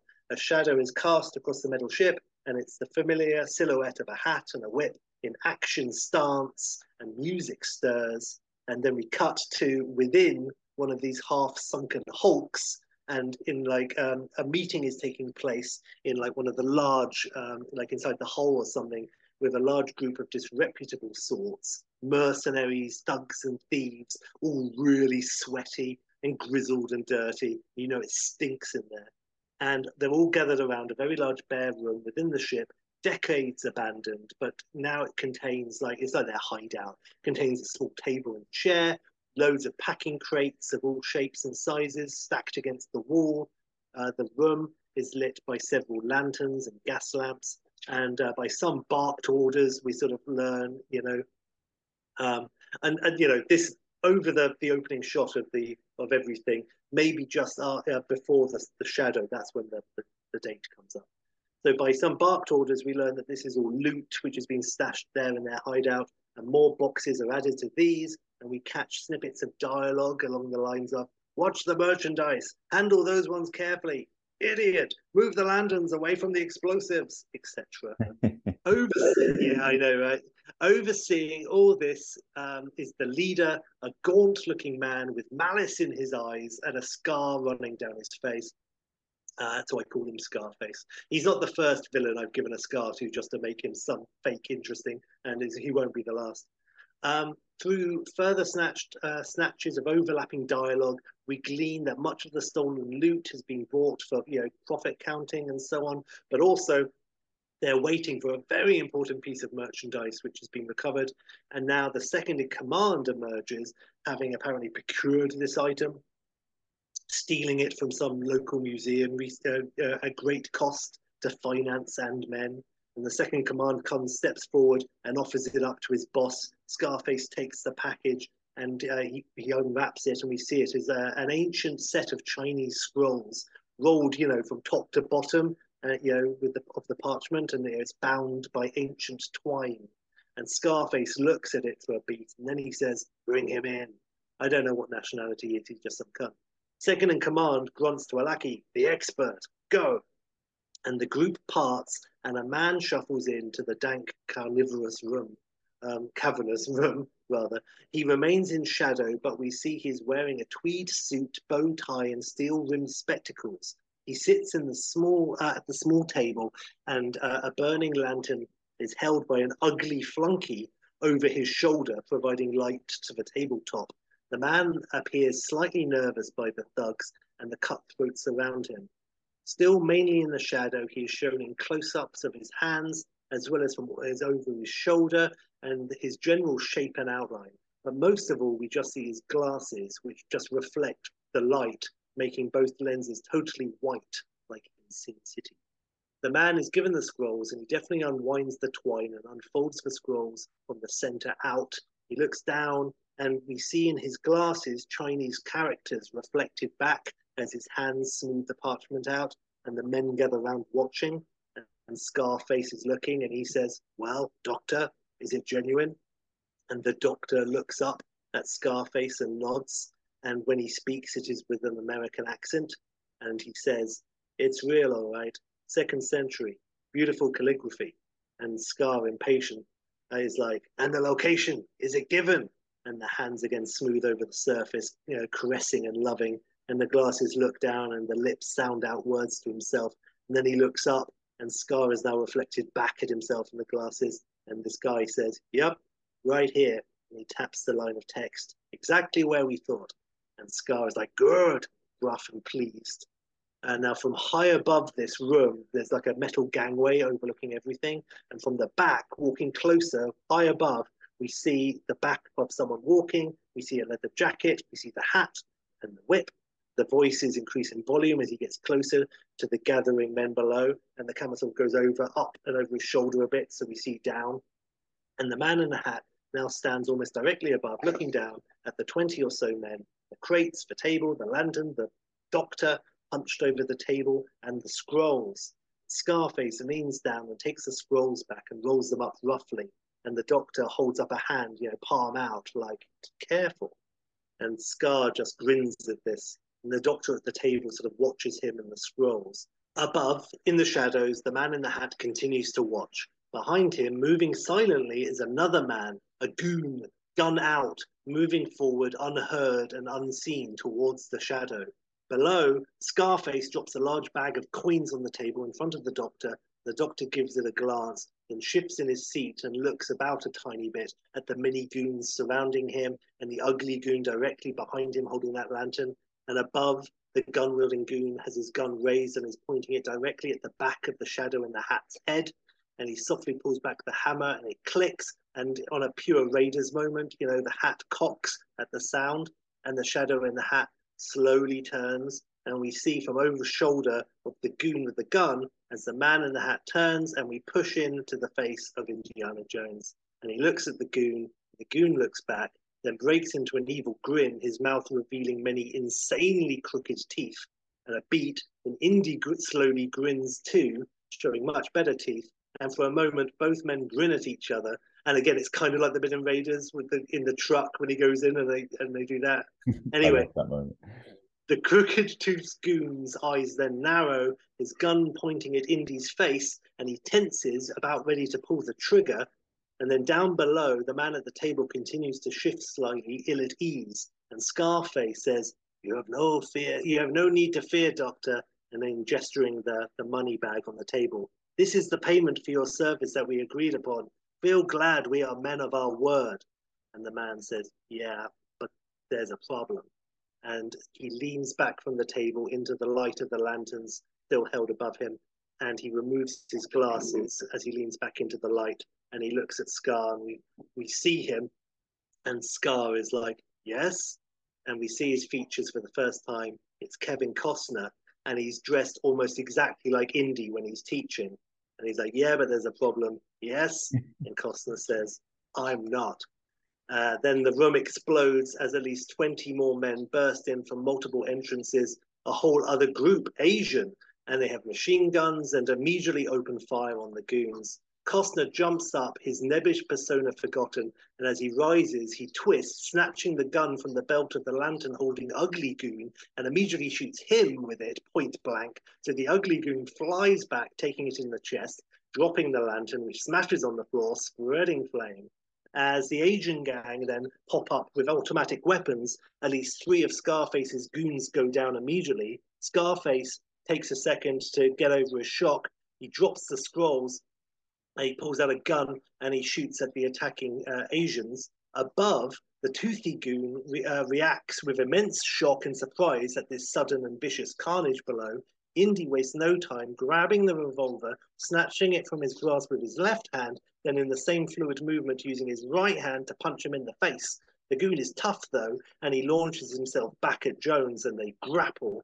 Below, all is chaos as there is now a massive firefight between the two groups Scarface's pirate group and this new Asian group who seem more professional and much better dressed. Scarface continues to shoot, taking down a few of the Asian squad, Costner is shooting goons left, right, and center, taking a dead man's weapon, now shooting with a gun in each hand, and he spins and points the gun right at Scar's face, who spins and points his own gun right back, causing a momentary standoff. For a moment, then, everyone is still shooting all around them, Costner and Scarface pointing a gun at each other, the table with a scroll on it right between them. Above, Indy and the Toothy Goon fight for the gun, then Indy knees him in the nuts, takes the gun, punches Toothy Goon right in the face very hard, who he spins around, goes off the side of the railing, over the gangway, falls down, down, down, screaming, landing on top of the table, smashing it to pieces right in the middle of the standoff. This breaks Costner and Scar's moment, and each take uh, the chance to turn and shoot at the chaos around them, each killing a separate goon who are about to shoot Costner and Scar respectively. Both these goons from different gangs go down at the same time, and also at the same time, Costner and Scarface turn back to the smash table and reach for the scrolls at the same time. For a moment, Costner and Scar's hands both clasp the, sc- uh, the scroll, and then Costner punches Scar right in the Scar face, and he goes down hard. Costner scoops up the scrolls as the flames from the fallen lantern all continue to spread around the room. Costner legs it. Above, Indy sees all this and remaining on the high walkway, takes off and pursues Costner, chasing from above. Scar gets up, bleeding from the corner of his mouth. Furious, he fires at but misses Costner, who races across the room, bullets zipping all around him from all directions. not even aiming at him, just within this massive firefight. And he leaps through a doorway and into the darkness beyond. Scar looks in the direction of Costner's flight with raw hate. He points in that direction and screams an order at his men. We see Costner running down a deserted corridor within this huge boat, stuffing the scrolls into his inside jacket pocket. On the numerous gangplanks and walkways, Indy continues to chart Costner's passage, following on this upper level. As they go, all still corridors and corroded walkways, the firefight continues between the Asian gang and the other goons. Several continue chasing Costner on his level. As Indy chases Costner from above, um, you know, he's still following and in his flight and he's finding his own way and he runs through different rooms and things and rejoins. And, you know, a couple of goons get in his way at some point, ready to shoot him, but he just draws and shoots as he runs, hitting two in the chest, one falling from the gangway. Inside the main room, the fire is now raging out of control. The flames spread across to the hold and a huge stack of crates, of course, with a picture of a flame with a cross printed on the side and the fire reaches it. And just as the Asian goons advance, taking out several more of their adversaries, this gang is now, you know, seemingly victorious. These Asians cross the ship. Costner reaches a heavy door, big metal door, sealed shut, and it takes him a moment just to turn all those funny little necessary handles around the side to open it. Above, Indy unhooks his whip, cracks it, wrapping it around an exposed girder. He swings from the upper level down and across, colliding with Costner, just as he gets the door open, both men spill through to the deck of the ship. So they're outside, Indy and Costner, they regain their feet and they stand facing each other, both wary, both in a fighting stance, total enemies, and there is shared recognition. And Costner smiles at Indy with a wholesome Costner smile, in the main room, the flaming crates now explode in a massive fireball, which covers all left in the hold, blasting a massive hole in the ship's side, and gallons of seawater rush in and engulfs everyone else. Uh, outside, we see the large ship buckle and then begin to tip sideways. And it's all like, you know, that noise, of the sort of the big metal. Inside the lower decks, um, it all tilts suddenly, drastically, and all the whole ship tilts and sending Costner and uh, Indy flying to the side, both hitting the deck hard. Costner's up first, and he uppercuts Indy hard in the jaw and takes off. Inside, water is rushing in and overtakes many of the pursuing goons, the ones who Scar you know, sent after the fleeing Costner. Indy's seeing all of this and he's trying to get up, but the deck underneath him continues to tilt as the ship begins to list. Grabbing the swinging metal door for support, Indy's up and he tears after Costner. Foot chase now across the deck of the ship, across the top of the boat, which is continuing to tilt more and more and more, sinking and turning. The deck beneath Indy and Costner's feet tilting downwards away from them, fast and now drastically.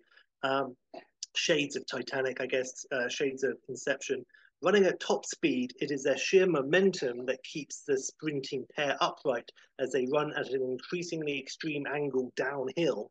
The uh, Costner reaches the edge of the ship and deck, doesn't slow, instead getting his foot up onto the barrier and pushing off hard, and he leaps from the edge of the ship's deck, which is still tilting, through the air and onto the deck of the large ship positioned next to them. He, he lands, he runs, he continues to go, and Indy 2 performs the same leap from ship deck to ship deck, landing hard, but he scrambles up and gets after him. And both men are in turn pursued by Scar's remaining goons, knives out, guns out, blood up. Now Indy chases Costner across his second ship deck. Indy is catching up when the entire ship is rocked hard by a massive impact. And the original boat has continued to sink and roll over, capsizing onto its side so that the entire mass has collided with the side of the second ship, the impact is immense, metal on metal, and both Indy and Costner are sent sprawling, sliding on their fronts over worn wood. Not losing any momentum, both are up and running again. Um, but now this deck too is starting to tilt down again away from them as the ship too starts to tilt and sink. And again, Costner, then Indy leap from this deck's edge over and onto the next ship in line. And again, this second ship its side smashes into the third ship lengthwise. So basically, you've got a huge row of very massive ships, and it's dominoes, and they're going into each other. And Costner and Indy and the remaining goons are chasing them, and they have it's like a race against time before the ship tilts so much that they they're going to lose their footing, and also when the edge is too low and they wouldn't be able to jump onto the next ship. Uh, so it's it's all a race against time. Wow. And all of that. Uh, so now Costner and Indy leap from boat to boat, um, and as each one you know topples, smashing hard into the next, the impact causing um, you know so anyone caught in the way is obviously in a lot of trouble. Um, each deck continues to tilt because he's behind. Indy has it the worst. Costner and especially Indy uh, must make it to the edge and jump in time for uh, you know each just in the nick because of course it's listed more by the time Indy gets to the edge, so it's harder for him. They make it to the edge, uh, starting each process anew. The goons chasing the two men are further behind, and thus they don't always necessarily make it to the edge of the decks in time before they've tilted too far. And some jump and they miss, and you know they fall down and they land in the water.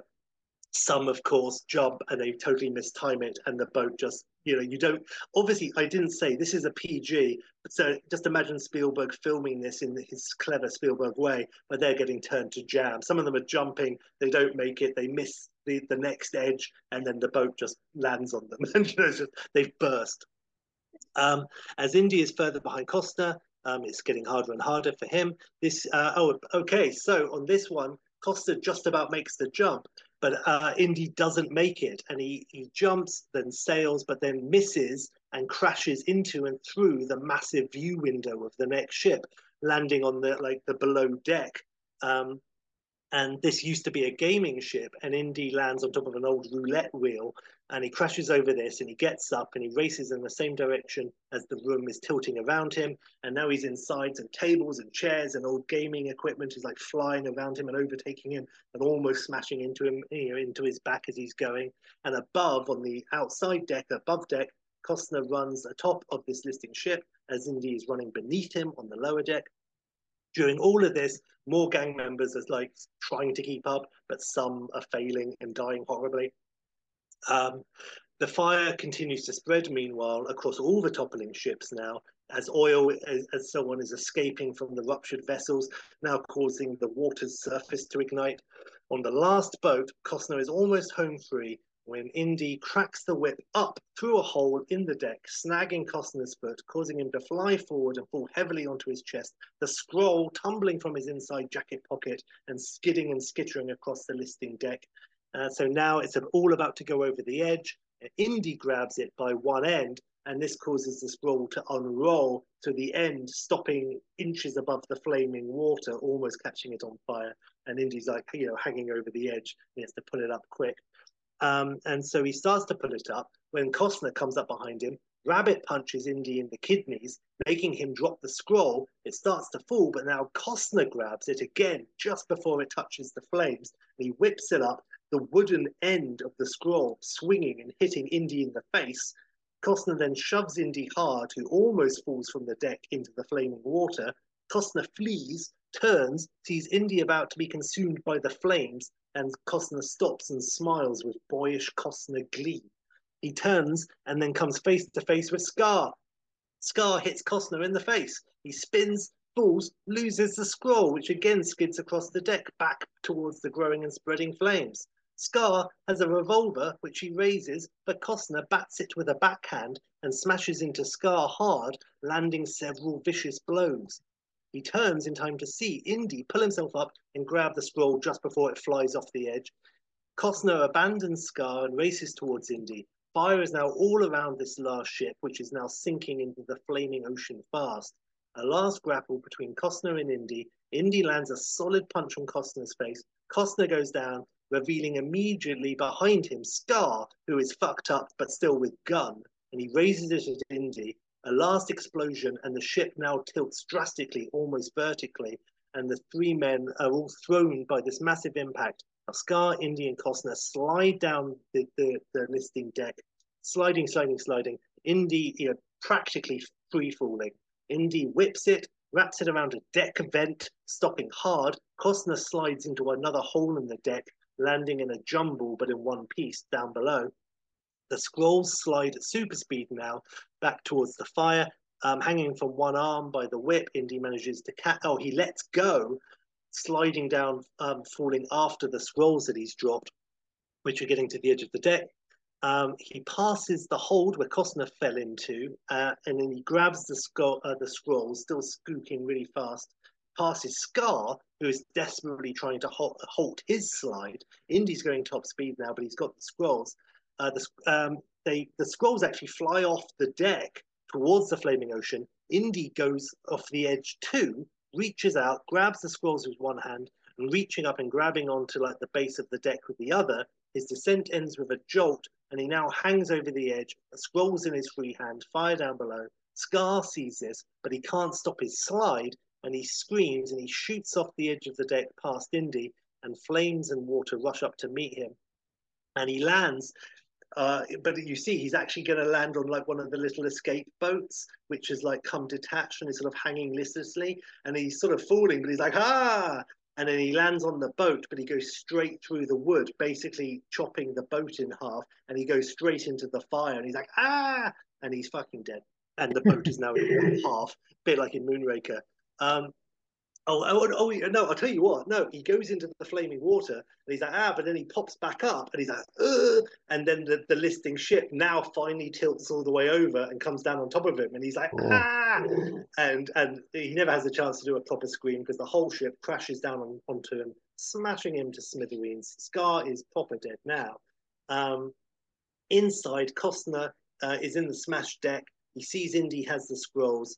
Um, and so um, hanging, Indy starts to swing a bit to get momentum, and then he lets go and he falls out over the flames, down, down, down, and he's going to land, you know, on the same boat. And you assume he's probably going to go straight through it like Scar does, but he lands onto the other half of the boat and it gives, but it stays upright and it kind of cracks and creaks, but it actually takes his weight and he lands like, huh, um, in a kind of a fluky Indy moment. And that his impact fully detaches it from the ship, you know, where it's joined because it's the lifeboat. And then again, like Moonraker with half the gondola, with Indy in this half boat, it kind of drifts out away from the fire and away from the rapidly sinking ship. Inside, water rushes up all around Costner. He looks um, and sees that Indy has just like disappeared from where he was hanging, and he's like really frustrated now. And he takes a massive lungful of air and dives down deep in uh, deep as the water rushes up to meet him and he disappears into the dark water, and the entire ship finally goes down all the way to be lost to the ocean.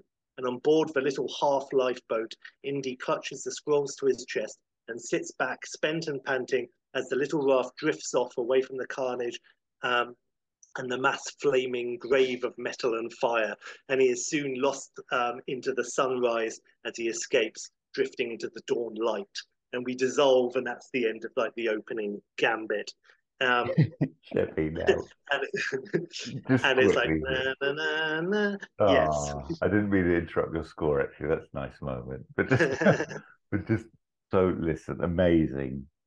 That's shades of like Sean Bean, Pierce Brosnan at the end of GoldenEye there. Yeah, yeah. 006 and 7 or whatever it was. And uh, yes. yeah, amazing. Both doing the same sort of moves. Um, but yeah, and I just love that, like, of all the Indy incidents, that probably is the biggest collateral damage incident ever. yeah, yeah. Actually, international news. That one. That's amazing.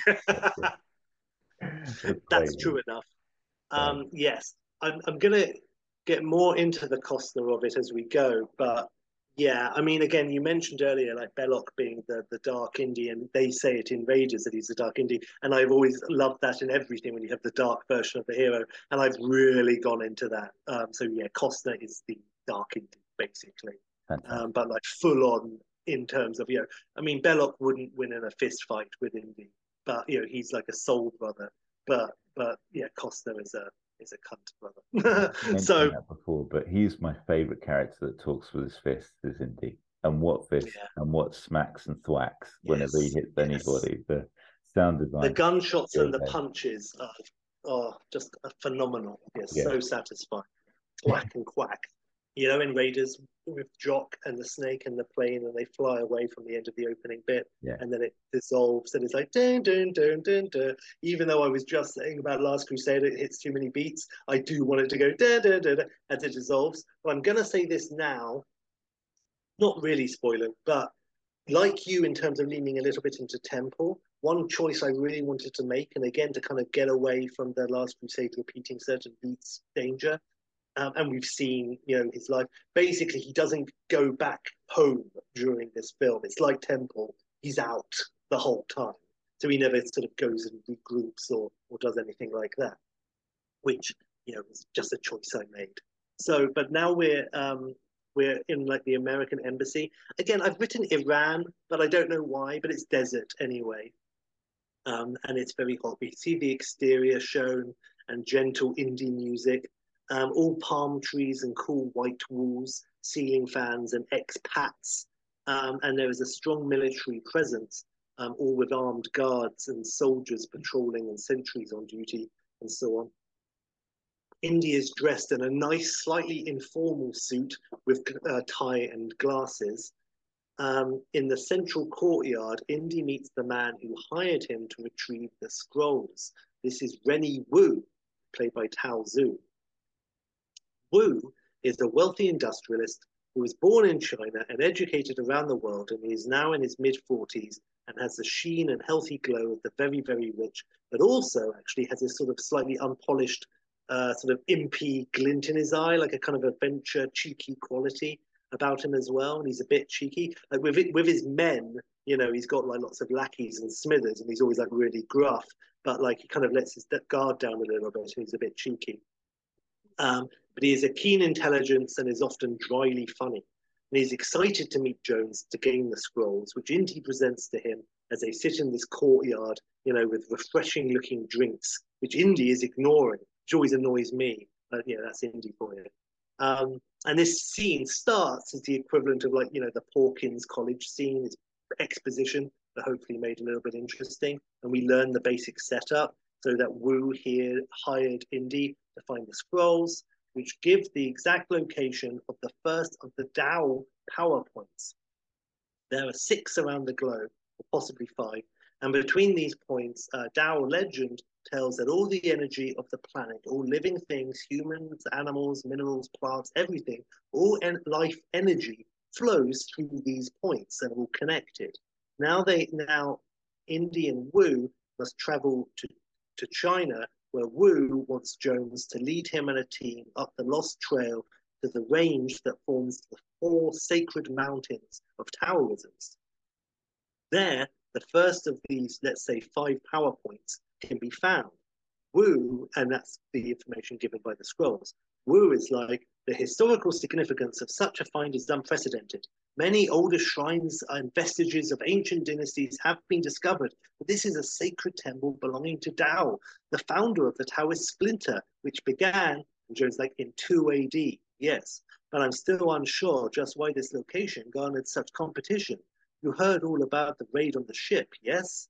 And we now find out that the Asian gang who raided the ship are in the employ of Wu's sister, who is just as keen on reaching this temple up the sacred mountains. But Wu explains that her ends are fortune, whereas Wu's are for historical learning and cultural honor.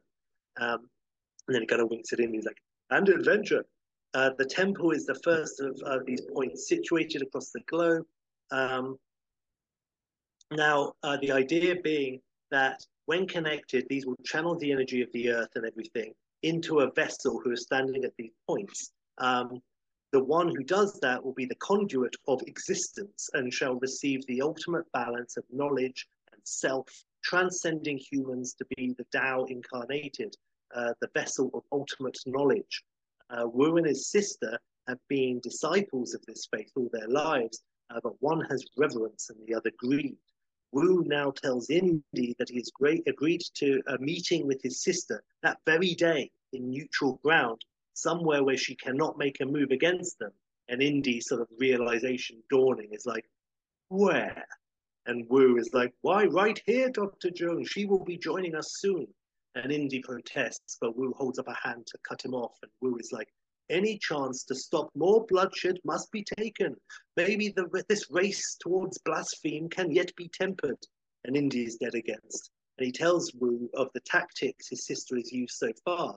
Um, we also learn that Indy was on the trail of the scrolls, um, but they, they were snatched from the museum before he got a chance to snatch them. Um, Indy now gets angry and he's like, and another thing, do you have any idea who else was there last night? Who this man was, who your sister apparently brought on? to decipher and then steal the scrolls? And Wu is like, an adversary? And Indy's a thug. And Wu is like, you refer, of course, to Mr. Constantinople. So here we find out about Costner. Now, I'm not going to keep calling him fucking Mr. Constantinople because that will kill me. But his name is John Constantinople. My reasoning being, and you mentioned this earlier, it's all about the yin and yang. It's Indiana Jones, John Constantinople is the flip of Indy. Uh, we, but I'm going to call him. I'm going to call him Costner. Um, we now learn that it was Wu's sister who hired her own expert in historical artifacts and spiritual teachings to help her get the scrolls and reach this final destination, stopping Wu. Um, and you know, Constantinople, he's a professional rival, he's a cutthroat adventure seeker, fortune hunter, and historian. He is well respected in some circles, but his reputation stops him from moving in polite society. He is known as a gun for hire, more of a mercenary whose end goal is always self serving. And Wu is like, Yes, I of course have heard of the man, a villain to be sure. And Jones is like, It's not just his tactics, Wu. I don't know if you're aware of what this means, the inclusion of this man. He doesn't care about history or knowledge. Um, and uh, out of frame, well, no, coming into frame, but head cut off from the top of frame, a figure now enters standing at the table and addresses the two men. And he says, Well, coming from you, I'd say that's quite a compliment. And Indy looks up and his jaw drops and he reaches instinctively for his gun, but of course is unarmed. And lowering into frame into a seat, Constantinople sits with them. Uh, and the scene now becomes a mixture of exposition setup and also like the Belloq scene in Raiders, uh, where they have to be nice to each other. And Indy and Costner um, have this chance to have a civilized uh, conversation but you know, Indy's all through gritted teeth, and Costner's enjoying it, being cocky and boyish and Costner. He is wearing a very similar suit to Indy, by the way, but with white jacket and tie and black shirt, with Indy the opposite. Yang and yang.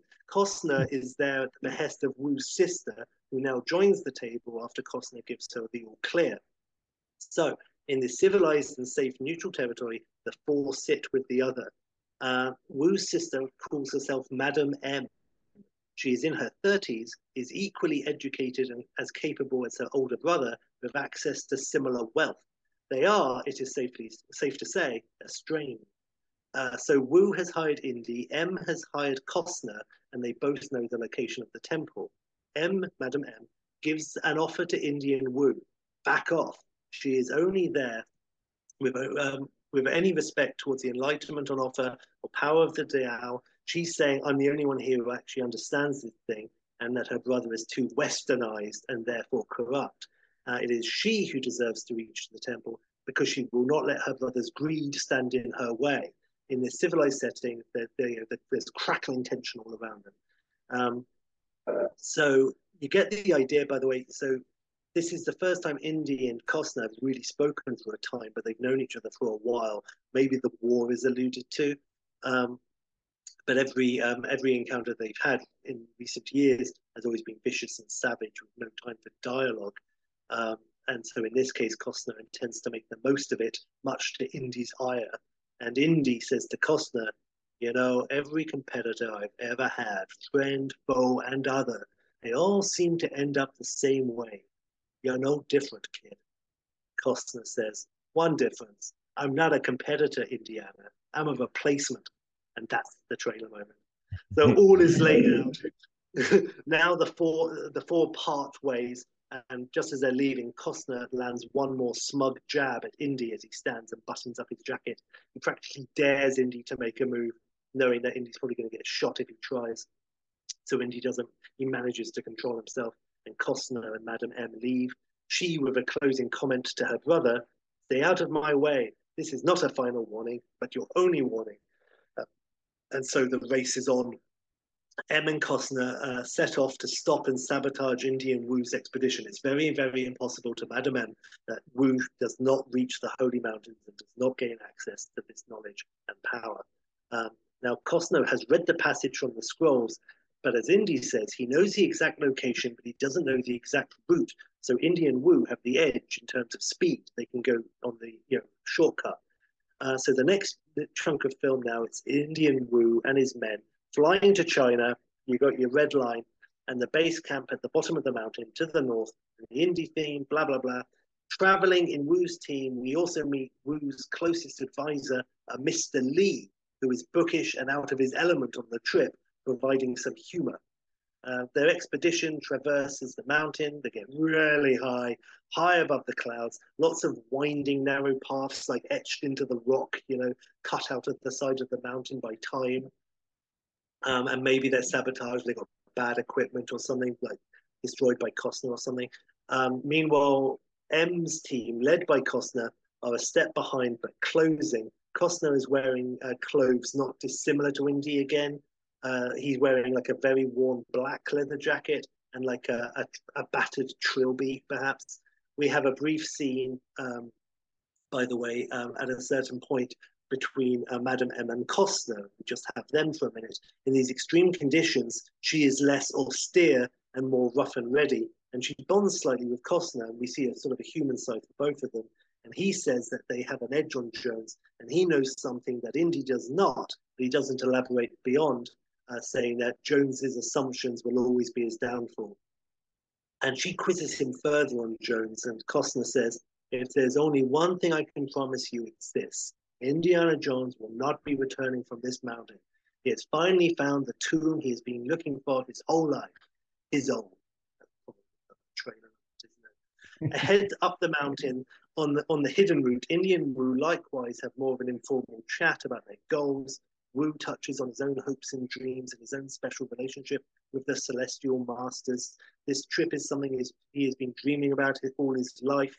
Indy digs his passion and they deal with minor dangers as they go up.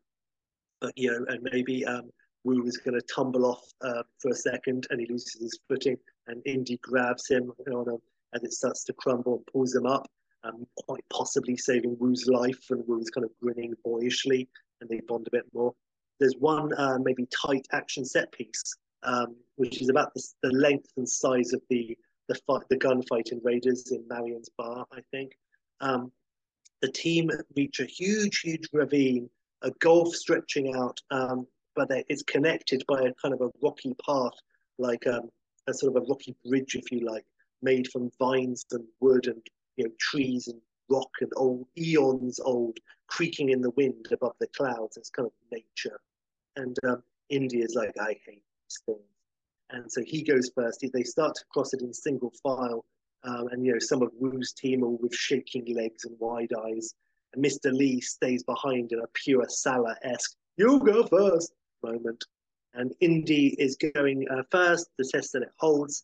But at the halfway mark, Indy sees something connected to the far end of the bridge, and he squints, and his eyes go wide. And we move in on it, and we slowly reveal we see it's a, a, a six pack of dynamite, and the fuse is lit, and it's attached to the far end of the bridge and Indy spins and shouts and points to the others, and he's going, "Get back, get back!" Pure Patriot games. The hmm. team run back. Indy, however, abandons all caution. He's further along the bridge anyway, so he runs flat out toward the dynamite as the flame moves quickly up the fuse. And he's almost there when Costner appears in front of him, and he beat him to the bridge and got over it first and the pair's eyes lock, and Indy kind of stops because you know he, he could get shot or something, and it's a Wild Bunch reference. And Costner raises his hat in mock greeting, and then the bridge explodes, and chunks dislodge, and cracks spread, and it starts to crumble rapidly, and it gives way beneath him. Indy leaps, but there's no, he's nowhere near the edge, and he falls, scraping down the side of the cliff, sort of bouncing and managing to grab handfuls of the thick vines growing from the rock. They're all snapping and he's still falling. He's sort of slowing down and he grabs one and it holds, leaving him sort of hanging over this abyss. And as it collapses, the explosion um, side, where you know, on the other side, Mr. Lee is staring in horror. Several of Wu's men, of course, fall from the bridge, screaming in terror as they fall a really long way before being swallowed by the clouds to fall much, much further still. Echoes of their screams bounce around, and the last section of the bridge on Wu's side now remains attached to the edge, but droops and sort of half hangs off.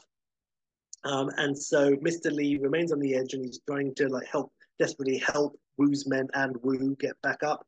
Now with Costner, Madam M and uh, her men appear, and she's sort of hanging back in the background and all of the men open fire on Wu from across the ravine, and it's kind of a temple moment. And some more of Wu's men are hit, and they tumble and fall the many thousands of feet to the ground. Uh, managing to secure footing, hanging from the, the Costner side, uh, Indy takes out his gun and shoots up through the vines um, at the edge of the um, of the ravine, and the bullets actually crack through the stone, hitting one of um, M's men in the foot, and he falls back and stumbles into Costner. And instead of sort of steadying him, Costner just shoves him away hard off the edge, and he too plummets. And it's a bit of a Mola Ram move, but he doesn't do it to try and hit Indy. He's just like, get off me, and he flies off the edge of the ravine. On the far side, Wu has managed to get up, being helped by Mr. Lee. He takes his gun and he uh, takes aim at his sister, and is like, uh, and he fires, and it misses, but it was close, and she falls back. Uh, she orders her men and Costner to do the same because she's rattled. Costner doesn't follow immediately though, and he goes right to the edge and looks down, but all he sees is rock and clouds and air. So he smiles and he turns to go, but leaves a sentry to stay, you know, just in case. So we learn this was Costner's ace in the hole. He had read more of the scroll that Indy had uh, assumed, and he did know the faster way there. Indy now, um, obscured from below, still hangs, and he slowly climbs up the cliff face, reaches the area just below the ledge, uh, and the sentry is there. And the sentry has a rifle. He's taking aim at his rifle uh, at the last of the men who are climbing up on Wu's side. Um, and his finger is tightening on the trigger, but a scraping noise beneath him stops him, and he looks down, and a bullet then smashes up through the thin rock, hits the guy like under the chin, so the bullet, you know, goes up straight into his head, and he topples over the edge and he falls, and we see Indy hanging directly below that particular ledge and pulls himself up. Wu's men then fire a crossbow with a line across to Indy. He fastens it, and Wu and Wu's men go across, kind of hand by hand, maybe with a harness. And Mr. Lee is like, ah, but he makes it across. Um, despite getting ahead of them, Wu's team uh, make it to the temple around the same time as Madam M and Costner. Uh, Wu has about five men left, and M has about the same.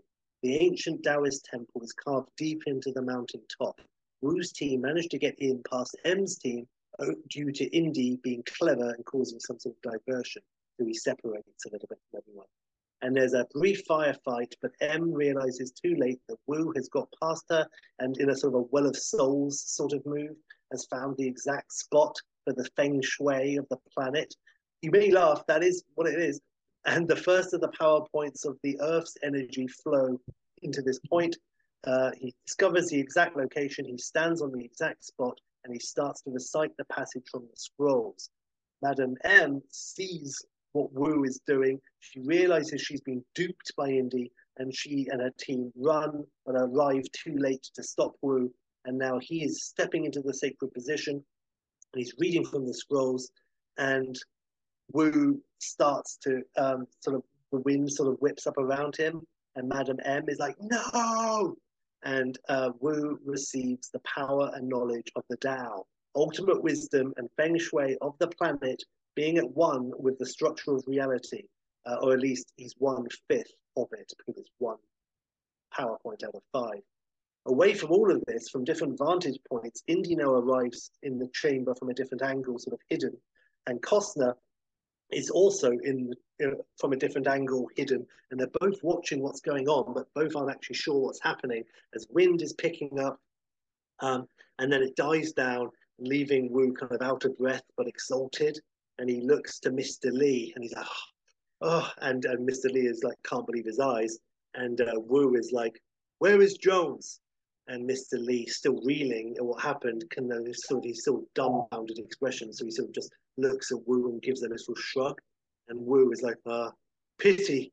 And he takes out a gun and shoots Wu dead. And it's a bloody twist. Oh. Maybe it's a bit of a Donovan twist, but there you go. And it's amazing you're putting this moment here, Sheppy. Like, yeah, I, am assuming kind of in the middle of the movie, but yeah. Well, you know what? Um, I know. I mean, I'm going into a lot of detail, and I will continue to do so. I think basically where we are now is the same as when they leave Venice. So it's that sort of chunk um, okay. in Last Crusade. So it's it's that sort of thing, I would say. Um, so it's not halfway. um, but don't worry about it. Um, So Wu's mask drops, um, and with the blood spilt, the seal is shattered, unlocking the ancient power within and making this transaction irreversible. So Wu is slowly mastering this and grows in power throughout um, you know, the rest of the film. After receiving this first piece of divine wisdom, Wu is surrounded by sort of like you know, high winds, like I say, but also sort of suggested images of floating and howling ancient spirits um, and so on. And as new thoughts enter his mind, he remains in an ecstasy fueled trance. He speaks aloud um, as he's gaining all of this. Um, and he sort of speaks out a lot of new information as it comes pouring into his brain, including the location of the next hour point. Madam M is among several who are close enough to hear all that he says, and she's getting in close with a gun, try and shoot him, but she can't. It's too crazy with him getting all this power, and she can't get a lock on him. She can't get a name or whatever. So now Wu has kind of got like his mind has been opened a good 30%, and in it is the balance of the universe. As Indy stares through the howling wind of spirits, he and Wu lock eyes, and Indy realizes, of course, he's been duped. In rapture, hair blowing, arms outstretched to his sides, Wu shouts to him, Knowledge is power, Dr. Jones. Surely you know that. And now he tries to kill everyone. Uh, Wu starts to make the temple collapse Costner is as shocked as everyone else. As the temple comes apart, Madam M tries to flee, but falls and is left on like a sinking rock shelf, which is about soon to plummet. And she reaches out her arm for Costner to take. And Costner shouts over the rumbling and collapsing temple, Where's the next PowerPoint? Where's he heading next? And she shouts up and she tells him, and he looks down at her and she realizes her mistake. And he grins in an adios, Senor Molina moment and he leaves her to die. And Indy sees him flee and is going to follow, but is stopped by gunfire and more falling mountain. And he falls back, and, and the, the entrance gets you know, starts to collapse, and he realizes he's not going to make it. So he turns back, and now he risks his life to save Madam M. Only after he's trapped. If if he, if he could have got out, he wouldn't have saved her. But still, he could be killed. But he jumps down, he grabs her, um, and the ground starts to give way beneath them. And Jones is like, come on. And Madam M just stares, untrusting. And Jones is like, will I save you just to kill you? And Madam M says, nothing would surprise me from an American anymore, but she has no choice. She has to trust Indy, and they leap to the next ledge. And in and around the temple, most everyone dies. Wu and the remains of his men watch the destruction from outside the temple, and then they leave. Costner makes it out back from the way he came, and as that collapses, he just about gets out and goes further up the mountain unseen. Inside now, the temple is sealed. Bit of a well of souls want to be. Um, Indy and, and Madam M must work together to get out. They can't dig their way out or uh, to go, and they can't go up the way Costner did. So they have to be counterintuitive and head down through the center of the mountain. They do this, saving each other's lives against sheer drops into bottomless darkness. There's a very low and tight tunnel of sorts that they have to crawl through on their bellies. And it's essentially like a low crack above the floor, crawling on their bellies, a million, um, yeah, with millions of tons of rock above them. It's tight and claustrophobic um, and nasty. And then uh, massive bulbous glowworms, each about a foot long, emerge and wiggle out from other cracks around them and all around and above. And they slither and flop all over them as they crawl on their bellies through and this is the rats, bugs, snakes moment. That's brilliant. I was thinking like I didn't put any animals really in mind, and I was thinking that what's it missing, and that's a really good one to add to the canon. Nice. like that. That's lovely. And I just want to nice. say quickly what I can, like this is a good flip on the duty, you know. Uh, yes. Hero to villain sort of thing, you know, or, or ally to villain, and you know right. the, other way around with Madam. Thanks. I'm, I'm appreciating that. Just wanted to say. nice. Uh, thank you very much. Um, so they push on, they push on, they push on, and um, it's looking like it's going to crumble. And it's and Indy's looking a bit worried, and you know, and they're getting closer to the end, closer to the end. It's crumbling, crumbling, crumbling. Cut, hard cut. Outside the temple, on the path back up the mountain, Wu stops, and with uh, his new connection to the universe, be it uncanny intuition or sixth sense, he knows that Madam M and Indy are still alive. And either using explosives or some sort of like force manipulation because he's at one with the structure of reality. Um, he makes the entire roof of the mountain now above the temple just totally collapse. Now, you did something a bit similar, so I'm cool with this and I'm happy. And it's kind of like this in Temple of Doom, in that Mola Ram pulls out the heart and everything. But you know, obviously, usually in Indy films, the the relic or whatever shows supernatural shit at the very end, but there isn't much supernatural shit during the film. But in this one, I am breaking that a little bit, um, and you know, maybe the fans won't like it, but I have to risk it. Um, so there I you go. it. And that I was again it. I think it's really cool. It's a great decision. nice. You know, but he's only got like you know one fifth of it, so it builds throughout, so it doesn't go totally crazy yet. But But I also like how scared Costner is too. It's good. It's good. Mm. The stakes there. Yeah. Yeah. More nuanced for the two of them. They're both in over their head. Nice, yes, and of course, Indy is the master of being in over his head, and so Costner is likewise. So yes, nice. And so uh, the entire mountain starts to rumble, and inside they get out from under the, the big wormy bit, but everything is starting to collapse on top of them. Indy has no time to pause. Um, there are like within the temple's pathways and ancient chambers deep inside the mountain. There are ancient totems and carved wooden statues. They were like wooden. You know, he's got a flaming torch, of course he does. Now Indy um, grabs one of these wooden totems, wrenching it from the wall. He grabs Madame M as the entire mountain starts to fall on top of them, and they leap into the fast-flowing underground river that is cutting off their path. So now you've got this nice moment, bit of- again, a bit of a Temple of Doom. They now use this old ancient wooden totem pole type thing to ride the rapids of, of the, uh, of and waterfalls, and they descend the mountain on, uh, on this log flume as everything is covered by mammoth falling rocks, some splashing heavily into the water around them as they shoot along. Uh, at the base of the mountain, we do a hard cut and we see uh, it's a peaceful valley and an ancient goat herd tends to his flock. And he, uh, he frowns when a strange noise starts coming from a cluster of rocks and moss and roots, undisturbed for centuries. And the old man is shocked, to say the least, as an arm suddenly shoots out from between these vines from the side of the bottom of the mountain and the rocks. And this arm shoots up and sort of gropes blindly around for a moment. And the goat herd continues to stare as then next to this male arm, a female slender arm pops up next to it and starts likewise to grope around. And you can't imagine what sort of creature this is with these two arms. And then Indy's head pops out and, uh, and it emerges as he heaves himself up and out. And then he reaches back in and then pulls out M, which also emerges. And they're both like wet and dusty. And they're looking a lot like a mountain just fell on them. And uh, the, the goat head still just stares, sort of a kind of a blank expression, but a staring. And M greets the old man in Mandarin. Uh, and he greets them back. And then Jones and Madame M start to descend into the valley below. And as they walk away, Madame M says, Thank you, Dr. Jones. And Indy says, Call me Indiana, Madame M. And Madame M says, Indiana, call me Maggie. And the old man watches them walk away down the grassy uh, hilltop, nice gentle slope. And then he turns and he looks at his goats as if seeking some confirmation that he did just witness this. And the goat looks back, chewing, unbothered.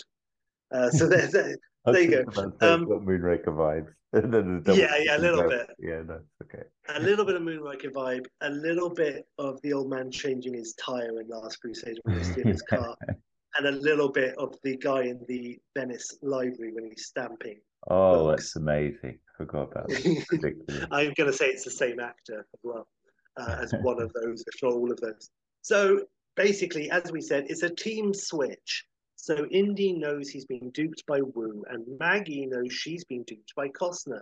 And now they agree to pool their resources and work out the necessary clues to obtain uh, obtain from inside the temple and the knowledge that Wu shouted out to reach the second power point before Wu can, because he's going to increase his power further.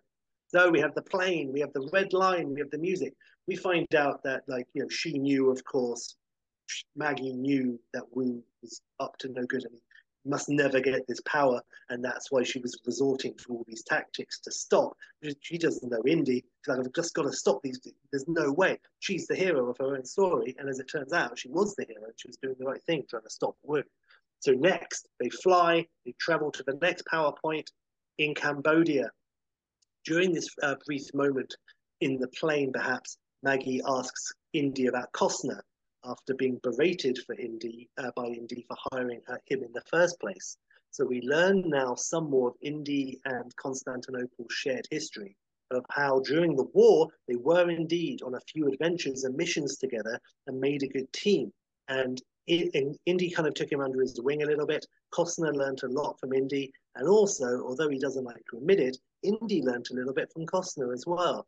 Then, on a mission to blow up a dam and thus destroy a Nazi stronghold, Costner betrayed the Allies and the group they were in, and Jones, taking some treasure or some such instead of destroying the dam, leaving everyone to die and betraying them. The Nazis are storming in. Indy lost friends on this particular trip and only managed to blow the dam and get out by the skin of his teeth. And since then, the two have been bitter enemies. And in his own way, Costner feels as betrayed by Indy as Indy does by him. Um, so in Cambodia, they uh, now Indy and Maggie travel deep up the river, traveling in a little thin boat. And um, Maggie talks about her brother and how he's obsessed with power. And Indy's like, and you're not, huh? Maybe in my own way, in my own way, but I respect power. I covet knowledge, but I want to earn it myself, not have it as a gift. Maggie, my father always said, What use is knowledge if you can't save yourself? I've always believed that to be true. And so now they reach this tiny little floating village up the river. And we have a smaller action scene, perhaps, on the floating village. Um, and Indy and Maggie discover inside this hidden fortress under the river the second power point. But Wu has got there first. And also arriving on the scene, Bloody Costner. Deep inside the tomb, Wu has laid a trap for them with his special knowledge, activating an ancient booby trap. Hidden holes then with Indy, and, and it's kind of the spikes um, scene basically. In the uh, inside this in this um, tomb, in uh, the ceiling and walls open, and white powder, kind of like uh, coarse white sand, spills down on Indy and Maggie and some other nasties who are in there. Now, Jimmy, do you know this stuff you get when you're cleaning your drains, deblocking drains like your sink or whatever, or if you're showering and like your, your thick dog hair, and I mean your thick dog hair, Jimmy, uh, blocks up the, the thing. There's a thing in, in Poland called kret, um, and what and it's this white powder, and you put you what you do is you boil water, you pour it down the drain, down the plug hole, and then you pour in some kret, and it and it reacts with the water, and it's very, very acidic. You can't breathe it in. It's proper nasty, but it will just burn through everything down there. Wow. It's really hardcore. It fizzes.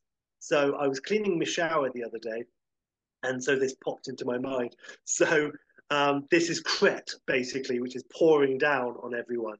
Um, now, this uh, this dry white powder is toxic. Basically, okay, but if you get it wet, it will bubble and froth and dissolve whatever it is covering. So lots of goons now die in horrible ways as water is starting to leak from, from above them down cracks which are spreading in the ceiling. Now, I'm thinking uh, Costner engages with Indy and they have another brief, brief rapport. Both men are covered in this toxic sandy shit, while above, cracks and holes start opening and the ceiling starts to rupture with water raining down around them from leaks and springs from the river above. And as Costner and Indy fight, they must avoid more streams cascade, cascading down from above them, dripping and running. Some thin little dribbles, and others freely flowing streams falling straight down suddenly from new holes, so you have to watch out. Punches are thrown between these streams of varying widths as Indy and Costner duck and weave and punch and weave between these flowing streams.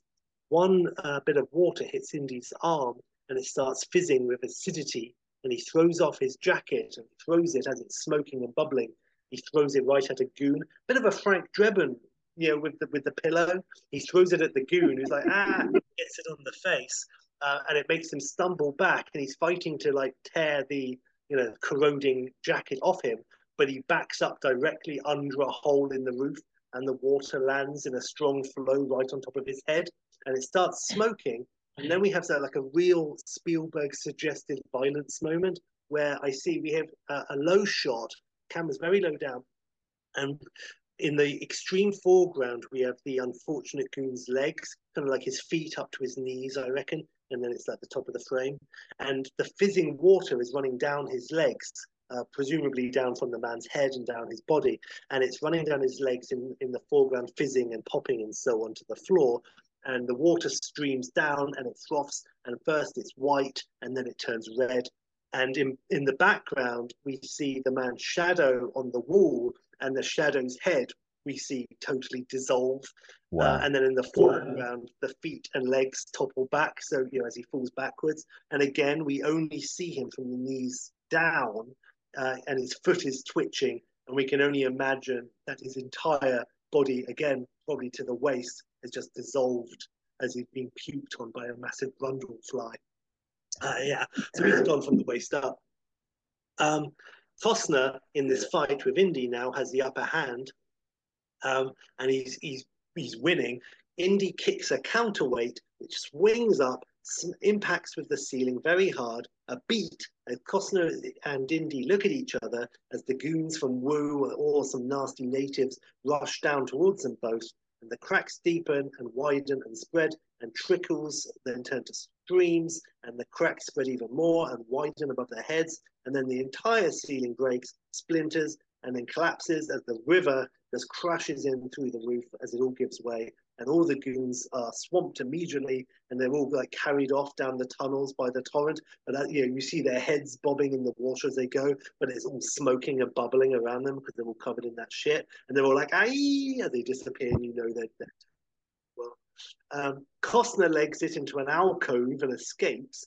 Indy runs, being chased by the water, um, others are running behind him, and they're, of course, caught up by the spray as they're running, but they're frothing and sizzling.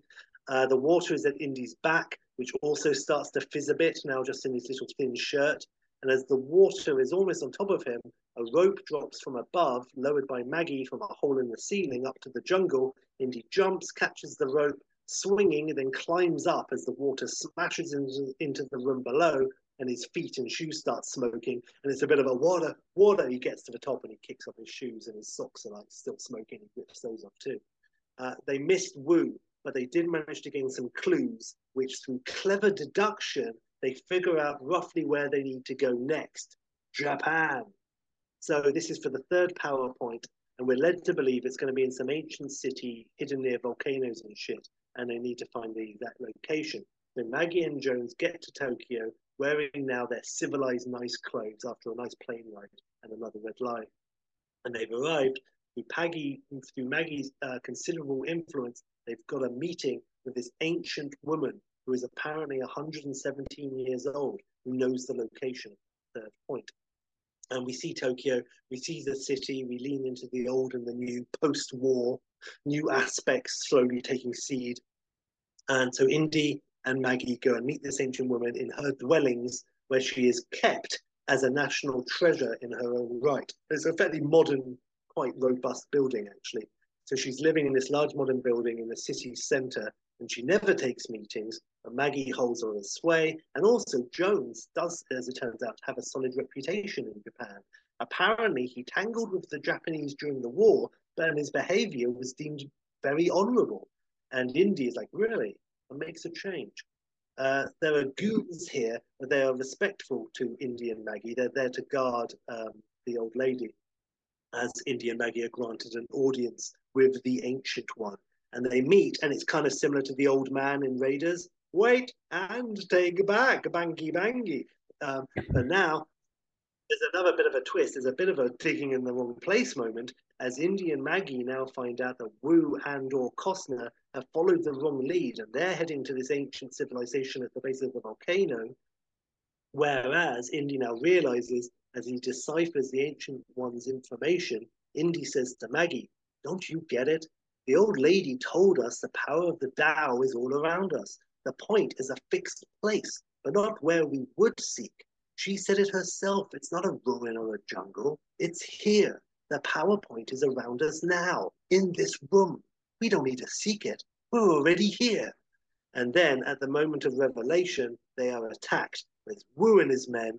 They burst in, and he, and Wu has these like two parts of knowledge now, so he's double hard, and he was not fooled by Jones's misdirect for long, or the general misdirect for long.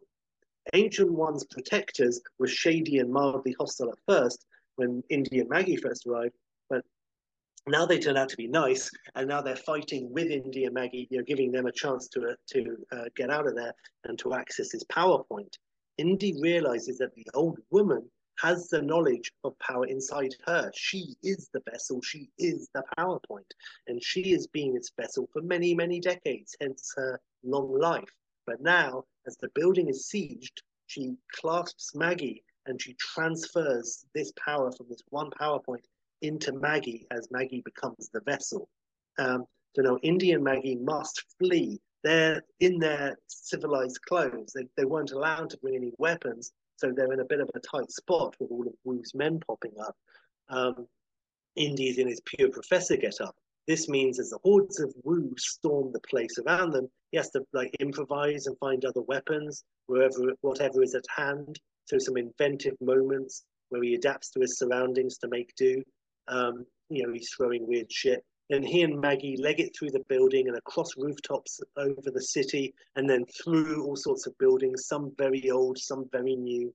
Uh, Indy continuing to improvise his weapons. Maggie fights hard and well, cracking heads, using the shards from a smashed window to throw like blades, catching goons in the chest and throat. On street level, dodging traffic and many, many people, they fall back to an alley where Indy uses a thick hose, which is being used to wash fish, fish heads from the street. He uses this as a makeshift whip, wrapping it around some dude's throat, pulling him into a punch, then cracking someone else in the face with the other end of the hose, then wrapping it around some nasty's wrist, uh, who's just like reaching for Maggie's throat at that moment. And then Indy cracks and wraps the other end around a speeding truck. And so the length suddenly grows taut and the nasty is jerked away just as his hands are about to clasp uh, Maggie's throat and he's ripped off and he's pulled down the street, bouncing along. Indy and Maggie get in a vehicle of their own. There's a bit of a chase through the streets, ending in a jump and a crash with the car or whatever uh, into the market.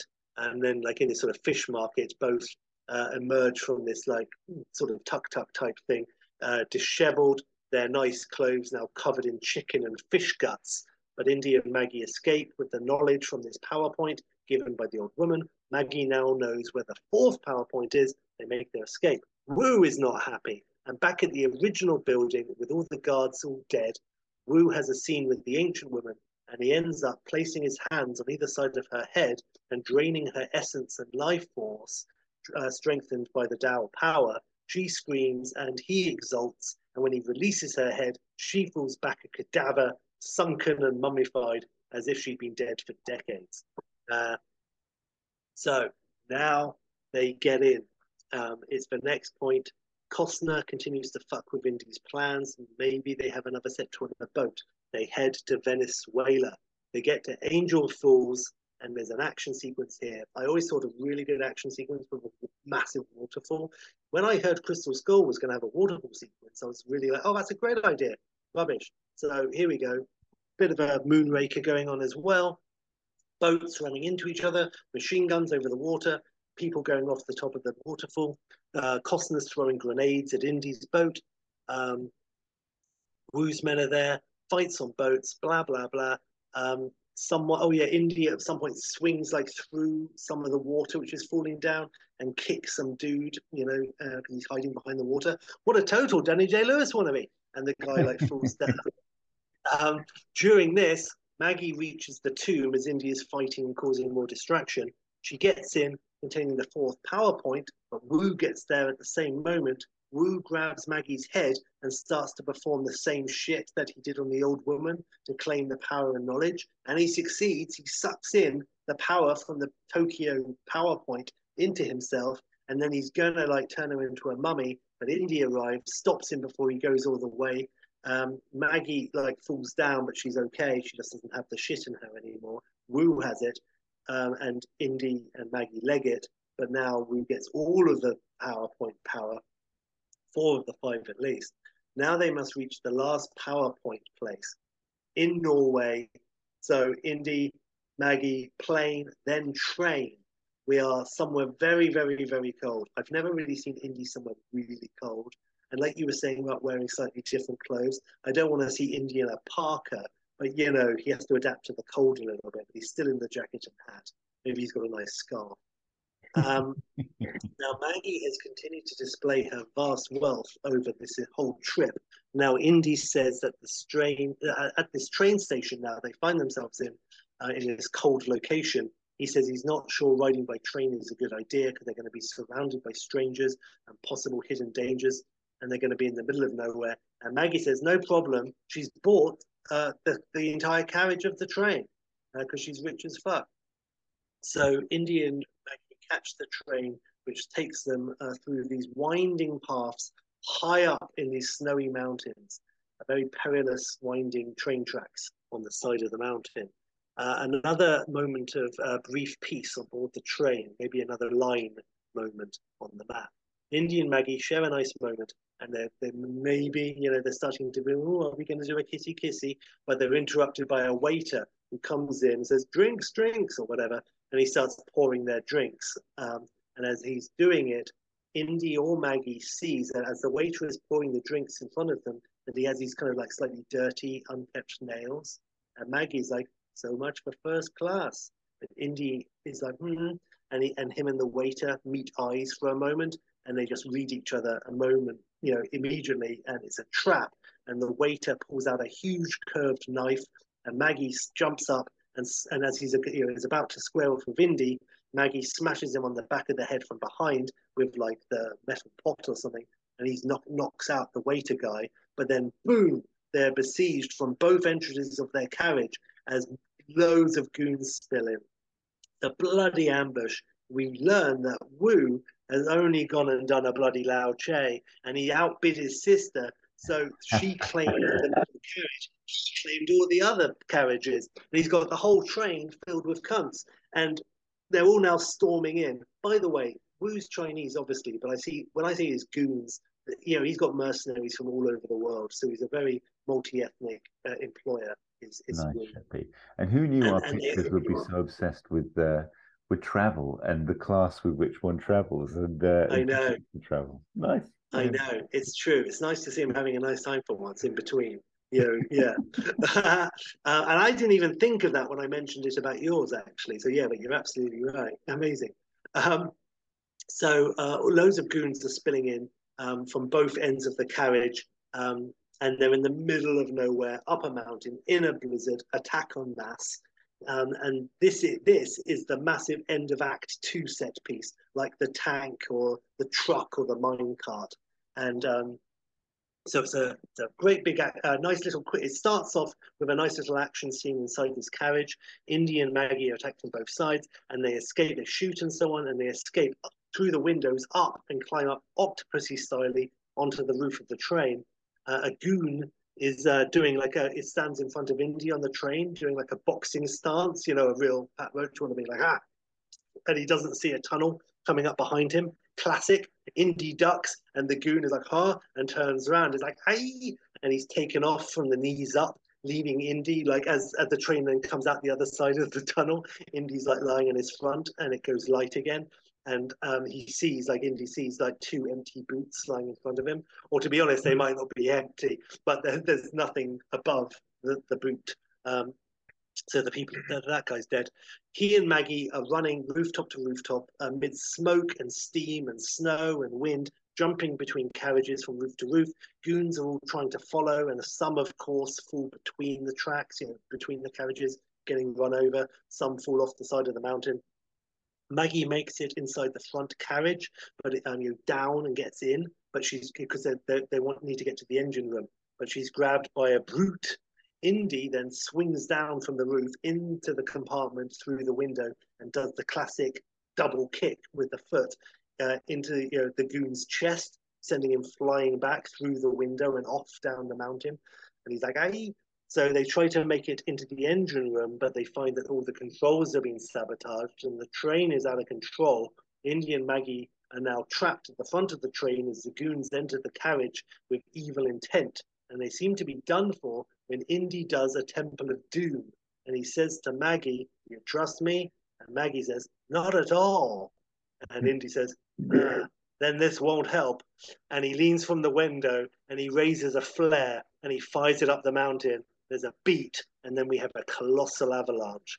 and it rushes down the mountainside and then smashes into the into the train, knocking it from the rails and sending it rolling down the mountain's deep snow. And the whole train comes off, and all of the carriages detach and separate, and some carriages of the train stop, and some go flying from the mountaintop down impossible heights, and others start rolling down end over end down the side of like this very steep snowy bank and so this is the one with Indy. In fact, the first, uh, the two front carriages um, uh, slide down the, the steep slope through the deep snow towards the edge and the impossibly steep uh, an epic drop beyond this slope.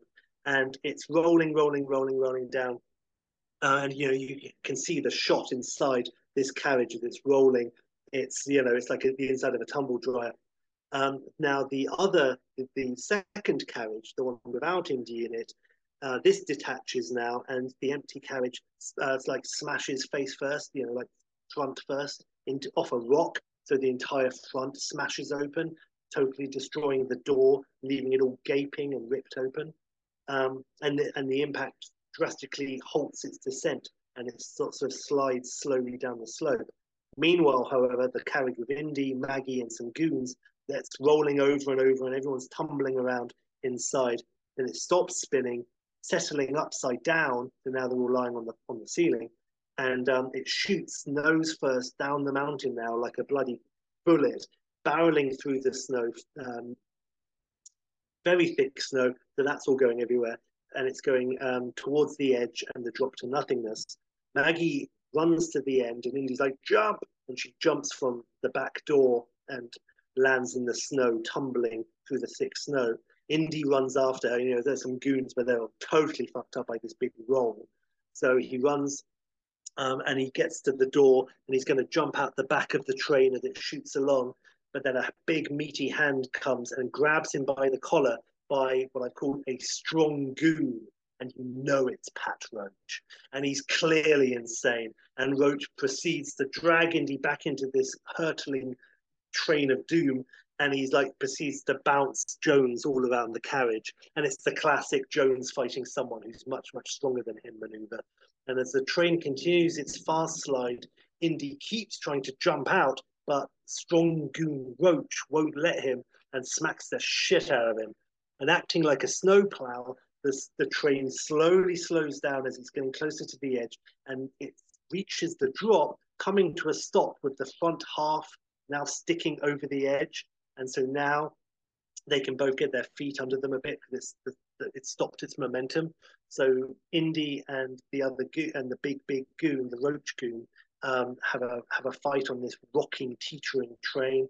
Indy landing some massive blows, but Strong Goon is having none of it, throwing him up into the ceiling and then smashing him down through a table and all of that.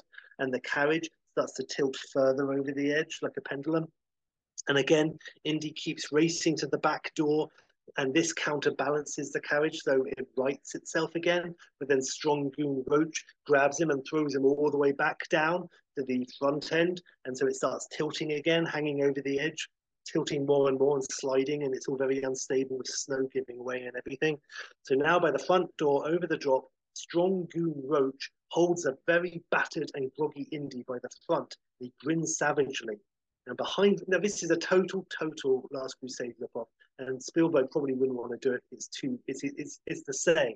But behind Roach, another goon, previously unconscious, now sort of groggily stands up so as Roach with one hand holds Indy, he pulls back his fist ready to smash into Indy's face, and his elbows accidentally smashes into the face of the groggy goon behind him, which knocks him flying right back out through the main door at the front of the carriage, and he just goes right off the edge because they're you know they're hanging over the edge. He just screams, falling all the way down into nothing. But you know we don't cut to anything; we just see him fly out the window. It's pure comic moment, um, and it, and uh, Strong Goon doesn't even notice. And Indy takes this moment to kick Roach in the nuts, grab the railings above, and then he's going to again perform like a double kick to uh, to Roach's chest. Um, but this time, though, it has no effect, and Indy just sort of bounces off Roach's chest and falls to the floor. And Roach is like, ah, you know. And uh, the carriage continues now to tilt more and more, the drop looming through the front window and shattered door. It tilts down even more, but then it rights itself and then tilts again, each time tilting further and steeper. And Indy is battered, but he grabs a silver coffee pot because they're in first class and he throws the hot coffee which, uh, into Roach's face, which makes him scream. And Indy smashes him in the face with the pot and he turns and he uses the last of his strength to race up the drastically tilting train um, as it tilts down for the last time. And this time he's running up, up, up as it you know towards the door desperately. Indy and Roach, you know, Roach is running up after him. Indy makes it to the back door and he's about to leap, but again, Roach goes to grab his collar, but this time Indy's ready and he just shrugs it off and he loses another jacket, which I think is a bit of a motif in this film. He keeps losing his jackets, but now this leaves Roach on the train as Indy leaps clear and he's holding the coat in one hand and he kind of looks at the coat in his hand looking confused. And then his eyes widen as the train goes and completes the last topple and it falls. And Roach is like ah and he screams as he and the carriage disappear off the edge of this ridiculous little mountain and Indy lands in the snow hanging off the edge pure Last Crusade and he manages to claw his way up and he lies panting and spent in the snow and a figure is approaching and he's like Maggie and he looks up, but it's the waiter from the beginning of the sequence who attacked them, and he's all battered and shit, but he's on his feet and he's got a gun, and he this last goon trudges over and he stands over Indy, and the goon sort of grins this sort of bloody smile and he raises the gun, uh, and then over behind the goon, Indy sees that the the first carriage, the one that smashed into the rock, is still coming down and it's now picking up speed and it's coming down like a bullet following in the path the trail left by the other carriage. So the gun toting waiter goon is grinning at indy. He doesn't see the second carriage sliding down behind him nose first.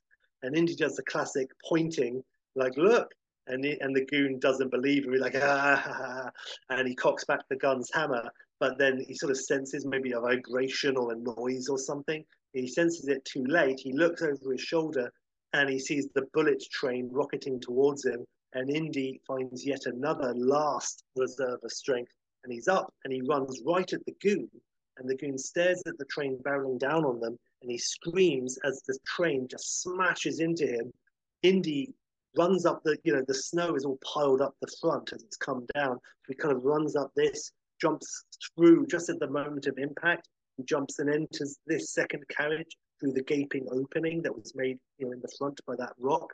And Indy jumps in and he's inside another carriage, which is just about to barrel off the cliff again. And again, not tilting this time, but he runs through the carriage, maybe past like a dazed goon who's like, ha. And Indy leaps again from the back door as this carriage flies off at top speed with the goon uh, the waiter goon who's still pinned to the front and he's still alive and he's screaming and it's a real rubber face. Ah going into camera. Uh, and it goes right off the edge um, you know propelled at top speed and he flies away uh, into vast space with the train pushing him even further. So they're now lying in the snow. whole scene. Wow. so lying in the snow, a figure is now approaching Indy again, and Indy's like, oh, and he gets up like River's really destroyed, but sort of another kind of battered, let's go, okay, let's fight. But this time it is Maggie, and swirl the snow is swirling all around them, and they sort of sink down and they're panting in the snow. And she offers him like a hip flask and he looks at her incredulously, like, really? And Maggie's like, don't worry, the next train will be around in another 12 hours. Nothing, no problem.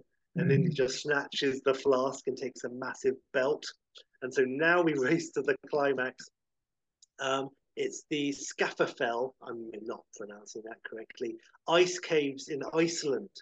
The climax has a race to the hidden ice caves and tunnels across a vast plain of smooth ice a, a sea, an ocean of smooth ice. Um, and we learn that beneath the ice, by the way, as they're on the way there, we learn that beneath the ice, far below, tethered to the seabed by chains, lie these large circular metal depth charges stockpiled here during the Second War and forgotten and now frozen over, now encased under the ice. So now in the center of this frozen ocean lies the last location of the last energy point deep inside a twisting, sensational network of tunnels. Really beautiful, you know, blue and you've seen those you know, beautiful views inside this cave. So the tunnels converge inside a vast and beautiful cathedral of ice, and all players converge at this last point of energy and knowledge. You know, Costner, Wu, Maggie, and Indy. And with his now immense power, Wu outfoxes them all, and his goons descend. Uh, and um, we see like three, uh, they, they're, they're caught essentially, they're held now at gunpoint. And then Wu steps into the last of the power points and he's like, it's over. And he tosses the scrolls aside now with you know free abandon. I don't need this shit anymore. And he and he skid across the icy floor and he starts to receive the ultimate quickening. And that's what it is. It's the quickening. Wind and spirits now, the full power as he becomes 100%. Uh, they all rush around him, larger and more spectacular than ever before. His hair is in a frenzy, his arms again outstretched as, as he gloats it over the others. And he stands in the center of this huge storm. And Indy and Costner temporarily forget their own beef and are just focused all attention on the ascension of Wu. And most of his goons now fall back, all freaked out. Maggie is to one side, starts frantically searching the icy corners, looking for the scrolls, but they are gone. And Wu and Costner and Indy have center stage. So these three, they form like a triangle in the center of this place with all the wind and spirits racing around them. And Wu is facing Costner and Indy in this kind of triangle. So Costner and Indy stand side by side about six meters apart, and they're facing Wu, who's about eight meters in front of them. And Wu is pure gloating. And he's like, you know, exulting as he's getting all this power circling around him. He's like, and now witness my ascension, my birth, and my ultimate rise. For you have failed. You have all failed. I am becoming one with nature, one with the earth, one with the celestial masters themselves. Tremble, humans, and witness the birth of your savior, your master, and your God. And Costner and Indy stare at all of this. Then, as one, they both draw their revolvers and, in a Raiders Temple move, they shoot one shot each into Wu's chest in, in that Raiders move. And Wu takes both bullets, and his face is one of surprise, misunderstanding, confusion, then fear, and then true realization as, as all hope is lost. And then Wu, defeated as it turns out by Yin and Yang, uh, he falls down dead, and the wind dies down, and the spirits snap around Costner and Indy, then seemingly vanish. And both men stand stunned and dazed for a beat. Then Indy and Costner snap out of it, spin, and now point their guns at each other and then Indy says, This isn't necessary, John. We can walk away from this. And Costner says, Very civilized thinking, Indiana. But could it be you're not even sure you have any bullets left in that gun? And Indy says, No more sure than, than you are about yours. And Costner says, Oh, but I am sure. And there's a tense beat. And then he lowers his gun and decocks it. And Indy half smiles. And Costner says, I know mine's empty.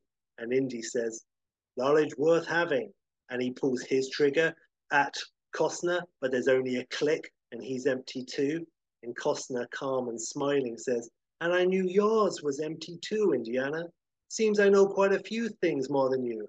A lot of things, actually. Everything, in fact. And Indy stares, and and the wind starts to pick up again. And Indy's like, "Oh shit!" And Costner's eyes go ice blue, and Maggie runs forward and she's like, oh my God, it's him. He's the vessel. He's now got all the power. And Costner starts to glow. He's like, tell me something I don't know. And he, he drops something he was hiding, and we see he had the scrolls. And Costner is like, a connection to the past opens all doorways. You taught me that, Indiana. Now let me teach you something. So because he had the scrolls, he got Wu's power after he got shot blue energy is crackling all around him, and a bolt of energy shoots out from Costner's now shimmering form as he shoots this bolt of energy at Indy and Maggie, and they duck and it narrowly misses, going over their heads to explode an ice wall behind them. And Costner continues, They came to me, Indiana, not you. And you know why? Of course you don't. So I'll tell you. because I'm worthy and you're nothing but a corpse in a hat. And now John Constantinople glows all the more, and the wind starts to pick up all the more. And Wu's remaining men try to fire, but Costner bats his hand, and the ceiling above them collapses, and huge ice chunks just rain down and smash them instantly. And the other goons flee, and the cave starts to rumble and crumble, and the room shakes, and the floor cracks, and the cavern starts to collapse, and Costner starts to laugh all maniacally and shit as all the power in the universe all flows through him now. And Indy and Maggie just turn and run, and Costner watches them and just laughs all the harder. So as everything collapses, the Indy and Maggie escape the cave as it sinks into the ice and water below. And now on the ice plain, Indy, Maggie, and the remains of Wu's men flee across the vast ocean of ice. And the sky is perfect blue, and the ice is perfect white, and the world starts to end as Costner emerges and using his power starts the ice cracking with huge cracks spreading from his position, moving out like tendrils, cracking after, following the others. And the cracks reach some of Wu's men uh, first, and the ice opens up uh, around them as they flee and swallows them up as they fall down into the icy water and then closes up on top of them again. And Costner continues to laugh, intoxicated. Uh, and now he uses his power to detach the depth charges from deep below, snapping the chains, causing them to float up, rise to the surface. And as the first of these, you know, they're like the things from um, For Your Eyes Only, the big, massive metal things with spikes on them. The first um, reaches the top, connecting with the frozen surface and detonates. So on the surface, this huge explosion causing ice fragments to fly up everywhere and water to gush everywhere, but also causing the huge ice, um, like the, the ground of ice, um, the ocean of ice starts to crack and fragment all over the place now, and then starts to separate into separate, uh, like frozen, shifting plates of ice. So now on these huge shifting plates, Indy and Maggie are jumping over the widening gaps as they continue to separate. Um, and Indy and Maggie are like skidding and sliding as they're running and sliding over this very, very slick moving surface. And some goons are trying to jump, but they fail and splash, and the water is so cold, you know, you don't stand much of a chance. Costner releases another depth charge, which rises, and then before it reaches the ice, it connects with like a submerged iceberg, and the explosion then detonates, which then uh, detaches the top of the iceberg, and that rises fast. They're now on the surface, Indy and Maggie are forced, you know, like they're running around, you know, in no real particular order because everything is moving around them. Everyone is going crazy. They're sprinting on the slick surface, and right in front of them, the top of this iceberg just comes up and smashes through, erupting up before them. And you know, there's like one goon in its path, and as it comes, this basically mountain just comes up underneath him. It just he's thrown like a doll, like spins off really high before crashing down just like around the horizon. And now more massive, immense shards of ice, which are detaching from below, are all coming up, smashing through the surface uh, causing more of the ice field to disintegrate. And then another depth charge re reaches the surface and connects with the ice, exploding again, causing more mayhem and death to goons. One goon is hit by the blast and thrown to the side as if hit by an invisible train. All is chaos and mayhem on the ice as Costner watches it all with glee, orchestrating it and shit. And his skin is now translucent and his aura is shining. Um, one, maybe it's a bit blue. One depth charge rises and emerges between the shifting ice plates, uh, not connecting with anything, and it's bobbing in the water. Maggie and Indy are separated by the uh, by the bergs now, and on different plates, and the blast and separating plates and so on. Indy is running flat out as things are just exploding all around him on this ice sheet. Um, and he's running mostly out of control. You know, the ice is so slick and he's careening all over the place, just really no no control over where he's going, going very fast. Uh, most of the time, explosions and iceberg tips smashing in through and front and all around him, and he's thrown by these, skittering across the surface like a pinball. One point, he grabs like a luckless goon who's also sliding really fast on the ice, and he grabs the goon and holds him in front of him as they rocket across the ice, Indy using him as a human shield as they both smash into this sort of edge of this iceberg tip. And the goon sees and he's screaming as they accelerate towards it, and his body takes the brunt um, with an audible crunch, and Indy sort of bounces away. And now, on the last piece of ice sheet, pretty banged up, Indy slides and sprawls slowly to a stop, and Costner, apparently weighing nothing at all, walks over the, the ice um, and the very thin ice in some places without making it crack at all. And he walks over the remaining ice floor and stands over Jones, and he has won. And Costner looks down at Indiana and he says, That's it for you, Indiana. An icy grave that no one shall ever see. And Maggie steps up behind him and she says, In China, graves are for the honorable. You shall have none. And Costner turns and Indy looks, and Maggie recites a passage one last time. And Costner looks mirthful and condescending, but then he sees in her hands are the scrolls. And Costner is like, No, no. And he raises his hand to throw an energy bolt at her, but too late. Maggie suddenly goes taut, her whole body arced back. And with this last incantation, whilst holding the, the scrolls, she calls the spirits of yin and yang, of feng shui, and her ancestors themselves, and calls the energy into her and Costner convulses and Maggie gasps and the energy spirits transfer bodies again. And now Maggie stands, her own eyes now ice blue, and she seems unfocused, lost in her own rapture, a newly born baby god seeking the fabric of eternity, seeing it all for the first time. And Costner looks at her in horror and then at Indy, and Costner looks normal again now. And Indy is slowly getting to his feet, and Indy takes out his gun and Costner is bitter and rageful. And he says to Indy, I may not have the knowledge, Jones, but I know you're still out of bullets. And Indy says, Who needs them? And he turns and throws the gun with all his might at the depth charge, which is floating just next to them, um, just off the ice edge. And Costner sees, and he's like, Jones! And the metal gun connects with the charge, setting it off. Huge explosion uh, shatters the ice, and Indy and Costner both just fall through and plunge down together into the icy depths as everything just turns to dust beneath them. And underwater, they grapple.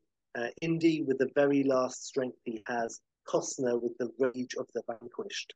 And Indy punches Costner three times underwater in the face, making Costner release his grip. And Indy starts desperately to swim to the surface, but Costner grabs his ankle and pulls him down again before he gets there. They're both totally out of breath, both starting to fade. Costner lands a punch, Indy lands a punch. And then, as they're both going down, their eyes are starting to flicker. Some grabs Indy and he is pulled right up and away from Costner's grip.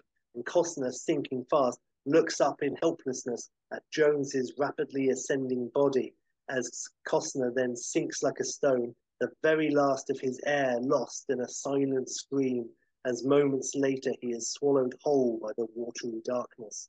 And on the surface, Indy now bursts up, very buoyant, and gasps for air. And standing on the edge of the ice is Maggie, glowing, an arm outstretched towards him, using her energy to lift him up to the surface. And Indy now swims to the edge and pulls himself up and out.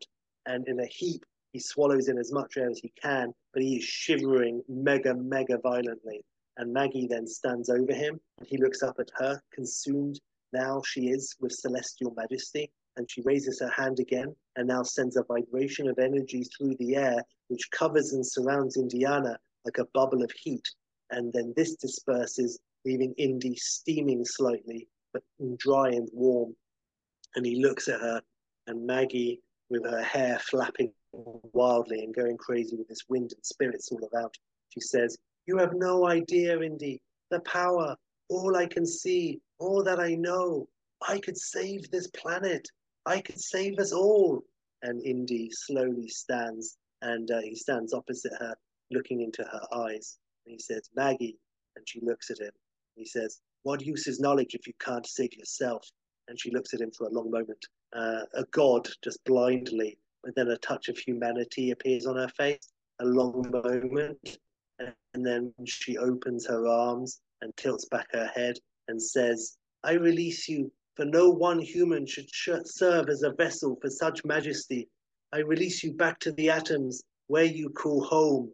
And the blue spirits and energy waves burst from her and flow freely out of her and out into the sky, and then creating this beautiful pattern in the sky as it exits her. Uh, the opposite of the violent storm when it went into Wu and Costner, and it's very beautiful. It swirls up into the blue sky, turning the blue sky purple into waves of color, creating a brand new Auroras Borealis. And then Maggie, empty of this, he collapses into Indy's arms and he catches her and lowers her down on his knees and he holds her and her eyes are shut and he looks desperately at her now inert form.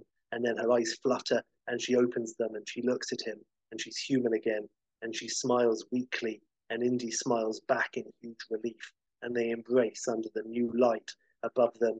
And we have this epic shot where we pull back and away and we see Indy and Maggie on this like fairly small floating uh, island in the middle of like this cracked separating ice in this middle of this ocean and it pulls back back back surrounded by more shards and segments water some we see some bodies sprawled here and there of goons and a dozen new iceberg tips floating and bobbing and sticking up around them and the pullback continues until Indy and Maggie are specks on a landscape of white and we dissolve and we dissolve too. We have Indy and Maggie and we don't know what's happened, but they're they're bandaged and they're in a change of clothes and they're sitting with and they're kind of cleaned up a bit, but they're looking battered as fuck. And they're sitting with a kind of a fairly nondescript wood paneled wall behind them. They're spent but relaxed with each other's company. And they have a final conversation about power being only as good as the one who wields it, and unlearned knowledge being a paper tiger and Maggie says, And what have you learned, Indiana? And Indy says, That patience is a virtue. And he leans in and they finally get a kiss and she returns it and they get to it. And now we have a, another pullback in one last epic pullback, revealing next to them on this wall is like a porthole. And we pull back more, we see more of the wall. And we pull back more, we see they're outside. And we pull back more, and they're on a deck of a ship and more we see they're on the deck of a mammoth icebreaker, which as we pull back even more, we see smashing through the waves amongst the chunks of ice, sailing away across the ocean. And on the side of the front of the ship, we see its name and it's Madam M's Triumph. And the famous theme builds and swells. We snap to black, we have credits, and it's the end. And there you are.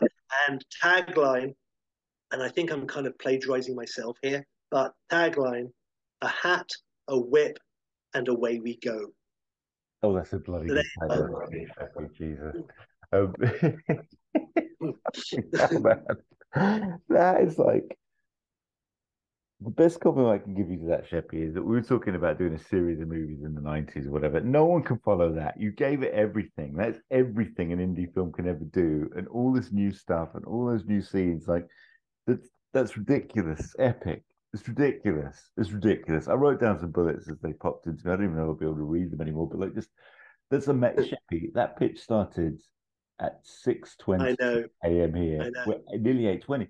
That's basically an Indy movie you've just given us all. Yeah. Jesus. amazing. Well, it's just amazing. Sometimes there's a there's a time for restraint, and there's a time when you get the chance to write Indiana Jones punching people. That's, that's what I say. Well, that's good, and I think, um, yeah, man, I'm just so happy. I don't even know if I'm going to be able to read any of these scribbles I made as you said things, but um, I just um, why did I put that map? immediately derailed. I put like map, not a, oh, I don't know. Anyway, but that's okay. We'll worry about that later. I just, man, I just, I love. Let me go in reverse order. I might have better luck. So I just, I love that whole bloody Pat Roach choreography fight. I love all the depth charge stuff. It was brilliant. You've got some stuff there, even like a newborn baby seeking, and I couldn't even like write it down in time. But you know, some of the stuff is poetry, Sheppy. It's really ridiculous. Um, you know, just so many goon deaths and so many shin level decapitations as well. It actually, I might need to book you in with somebody to actually look into that psychologically. Um, I just love, yeah, man, I just love it. Like the the I can just see Indy legging it every time you got him legging it and huffing and puffing with it as well, and just um, invented moments Indy, Of course, there's too many of them, and just like um, lovely beats, water, water. I can't remember what that was referring to now. I'm looking forward to the re-listen already, but the, yeah, just man, loads of new environments. India in the snow, just happy, happy. It's bloody wonderful, and just perfect with Costner getting the power and everything, and then her, and then I'm glad she didn't die, and everything's happy, and like yeah, man, I'm just we'll almost a duty. Mad yeah. with power at the end, but she pulls it back. No, it was really it was perfect, Sheps. Jesus Christ, it was perfect. Thank you. Perfect. Man, that's great. My my throat is knackered, but that's a good. That's a lot. Well, let's give it its last. Let's give it its last um, stretch then, Sheps. We, we we have an order of business to do. Um, but listen, I am sorry to rush to it because, but you need to get to no, no, and I need to. It's um, valid. Go for a pee probably, and uh, but also just. Um, but yeah, so what is our homework for next time, Sheppy? What are we looking at as next time's pitch? Well, Jimmy, you did scupper my plans. I well, look, let me put it this way. Back in the day, a little while ago, there was a film, and I was going to use it at some point. It was on my radar for a while. It was a little bit close to one thing we did, and it was a little bit close to another. It was always moving along, and I was always thinking it would be a nice, like, no pressure one, you know. And so then I'm thinking it would be a good one to follow Indy to do a no pressure one. But then at a certain point, I thought, before you set Indy, um, I thought, well, actually, why not go out like and have a really big hitter and not use this other one? But then you set Indy, and I was like, well, that's too similar in certain ways. So I went back to my original choice, and so it's a non, uh, no pressure at all, absolute madness. I don't know if you've seen it. It's one of those ones where 97% of me setting it is to make you watch it. Jimmy, and it is kind of connected to Indy because it's got a George Lucas vibe. I want a sequel to Howard the Duck. Oh wow! Oh shit! I've never seen it. So there you go. Bingo. Yeah. My but... luck's in. okay. I'll man. see you in Ducky Hell. and I'm not allowed to build on the Guardians of the Galaxy reference. no, no, because right. again, it's not that Howard. It's that's an alternative universe Howard. I want a sequel to that Howard. I want Howard the Duck Howard. well, it's probably about time I gave it a look. So that's, that's I would say so. Yeah, I'll give yeah. you text as I watch it as little updates. And, um... the bill is in the post and so forth. Uh, yes. How, how can lovely. we possibly then, Sheppy, bring a close to this? Um, I have something in mind, but I don't know what. I have one thing which yeah, I always, uh, which I talked about once when someone asked me um, about why I broke up with a certain girlfriend. I'm going to say the same thing to you, Jimmy. This sounds like it's rehearsed, but actually, this did just come to me. I promise. Um, you and I, Jimmy, we, we always try and make arrangements to meet up and have this time. You know, sometimes it's hard. We get the times wrong, and other times we have bad dates. Oh my god! and I'll see you in hell. Yeah.